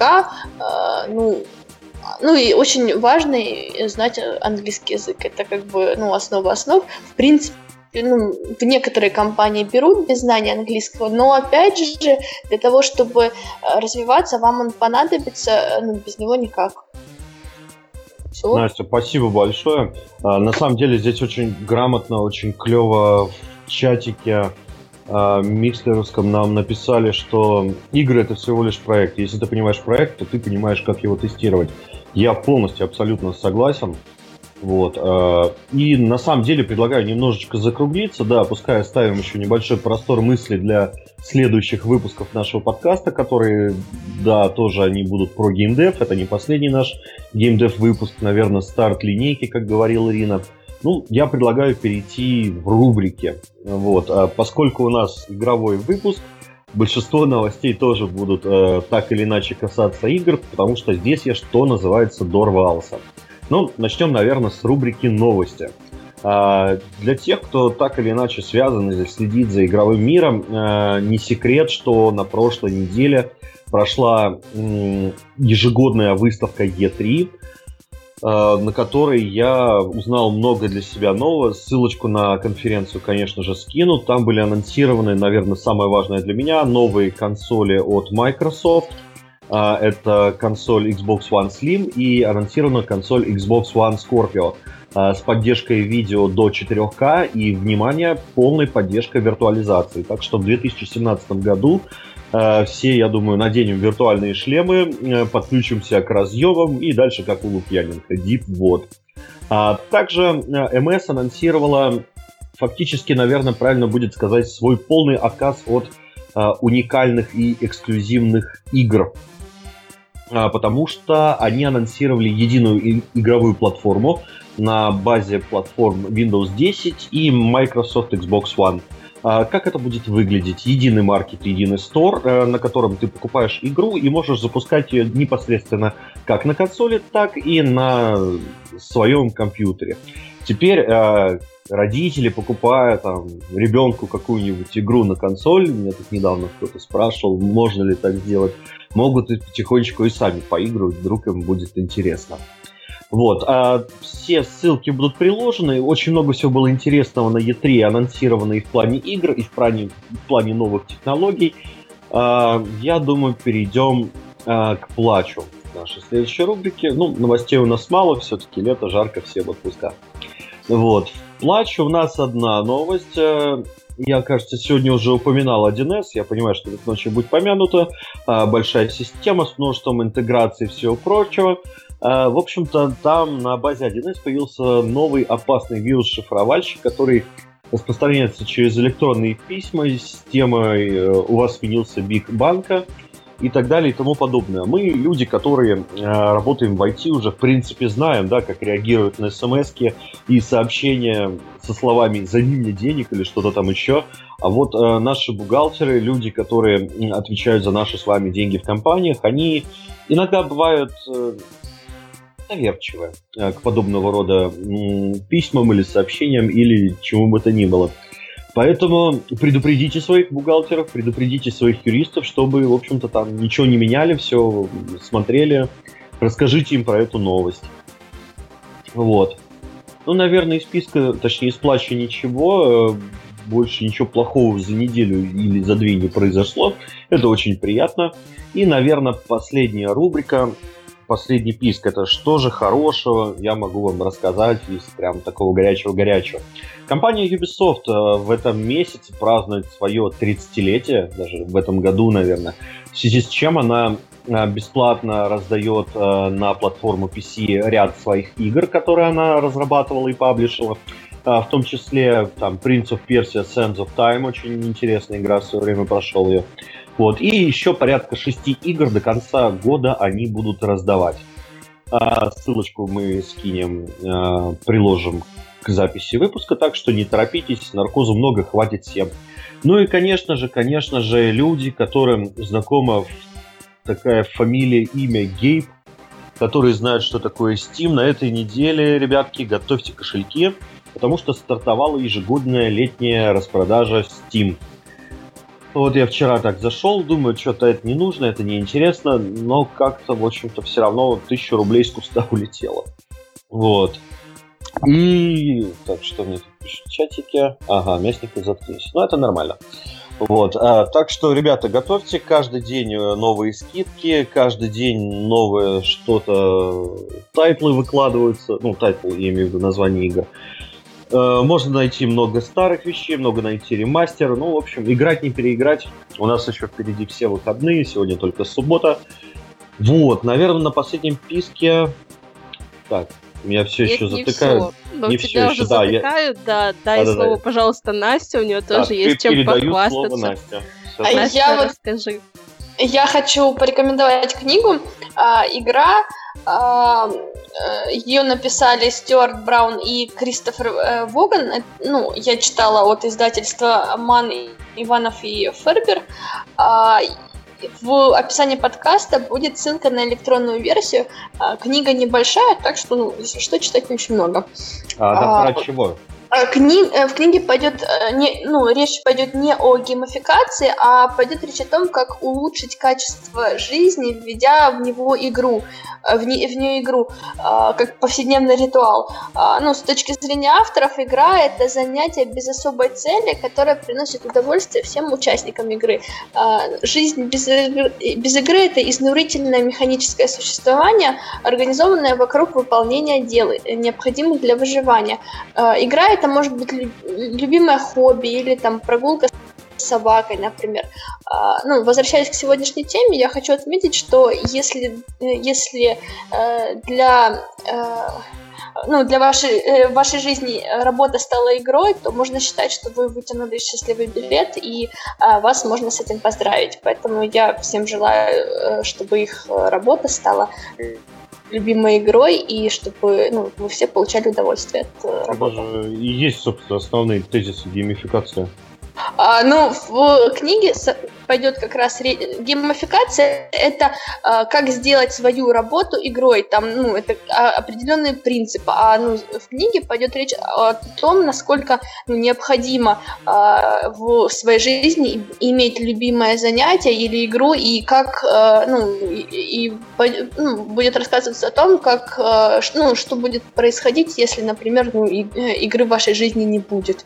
А, ну, она, ну, книга достаточно а, просто написана, но а, в ней а, ну, есть ряд мыслей, которые ну, позволят перевернуть ваше мышление. Ну, вот особенно ну, она будет полезна, особенно людям, у которых есть дети, потому что ну, взрослые зачастую недооценивают важность игры для развития и ну, важность для там существования. Поэтому, ну, в принципе, я как бы всем рекомендую прочитать. Спасибо, Настя. Давайте, наверное, прощаться. Наконец-то два часа выпуска. Это уже просто довольно-таки много, как уже поняли наши слушатели, про игры присутствующие в чатике, в том числе я, могут говорить не то что часами, а, наверное, днями напролет, потому что любимое дело требуется везде хочется про все рассказать, все покрыть. А, но я надеюсь, что мы к этому вернемся еще не раз, и не, не только в этом составе. Мы будем приглашать других гостей. Поэтому присоединяйтесь к нам и в следующие разы. Следите за нашими анонсами на следующих чатиках. Спасибо, что были с нами. А, я прошу попрощаться наших э, гостей. Я с вами прощаюсь. Меня зовут Рина. Я тоже тестирую игры, обожаю игры. До встречи в следующие разы. Ребята... Я предупреждаю сразу, я не уйду.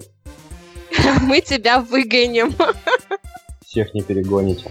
Ладно, большое спасибо. Было очень приятно сегодня пообщаться этим великолепным, великолепным жарким летним утром выходного дня об играх, о том самом любимом. Вот. Э, большое спасибо, что слушали нас. Всем пока. Всем спасибо за то, что слушали. Хороших выходных. Всем пока, большое спасибо и удачи вам выжить в этим жарким летом. Спасибо всем огромное. Приходите еще на этот подкаст, слушайте нас. Пока-пока. Всем пока.